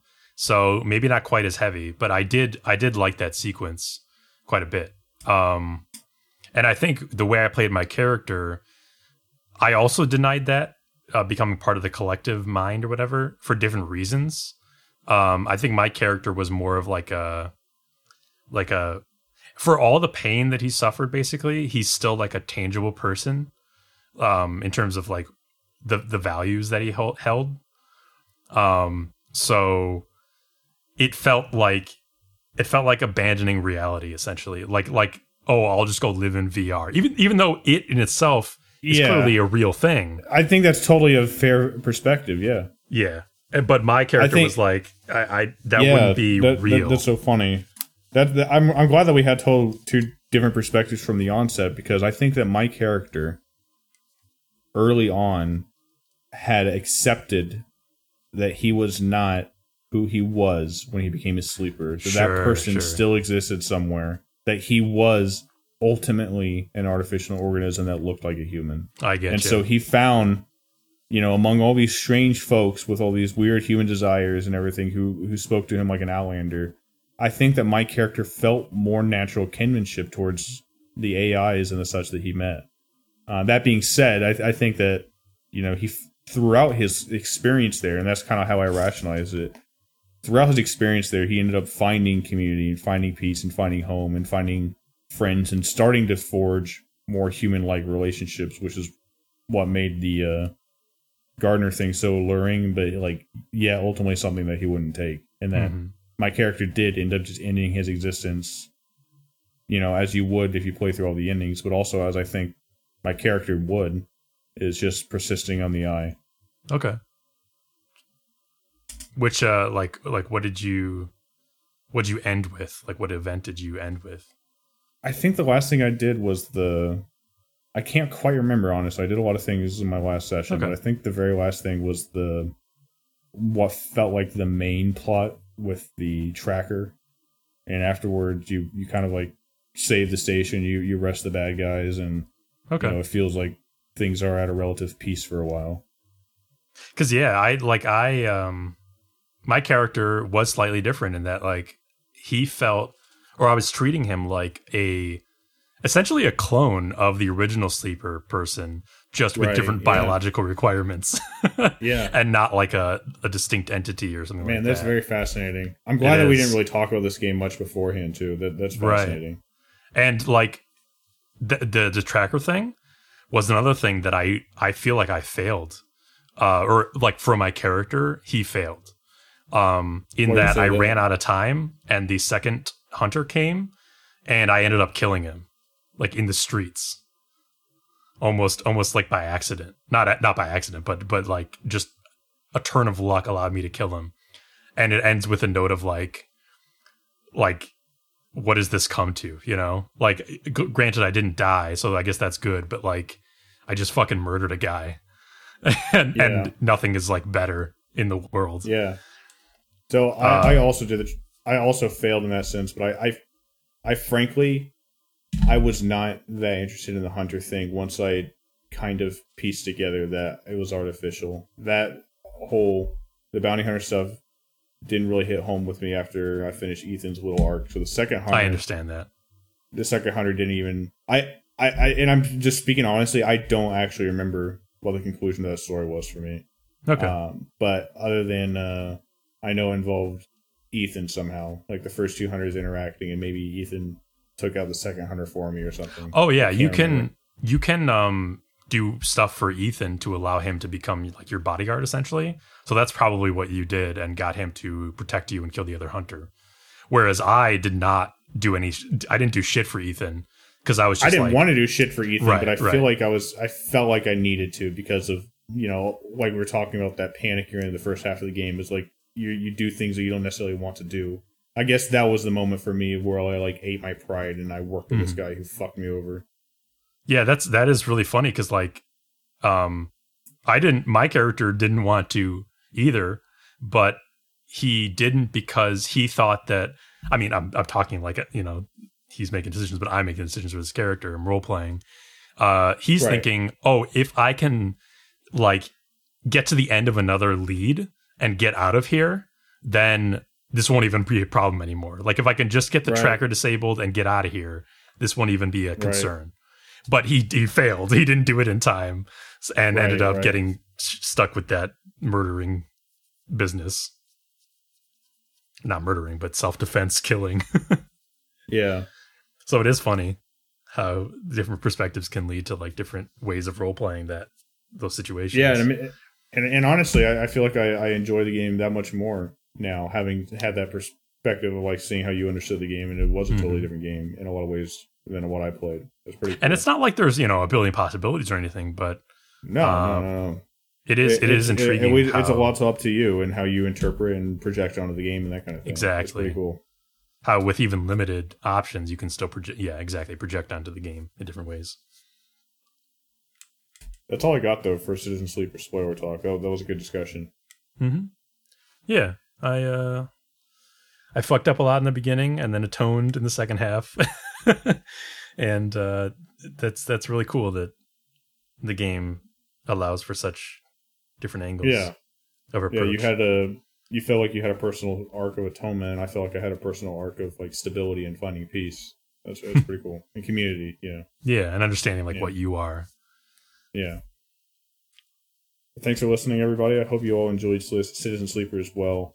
If you guys have any thoughts on it, and, like, you need other different perspectives on how you guys played the game, or on anything else that was discussed in this episode, hit us up at brokencampfire@gmail.com or on the Twitter @brokencampfire.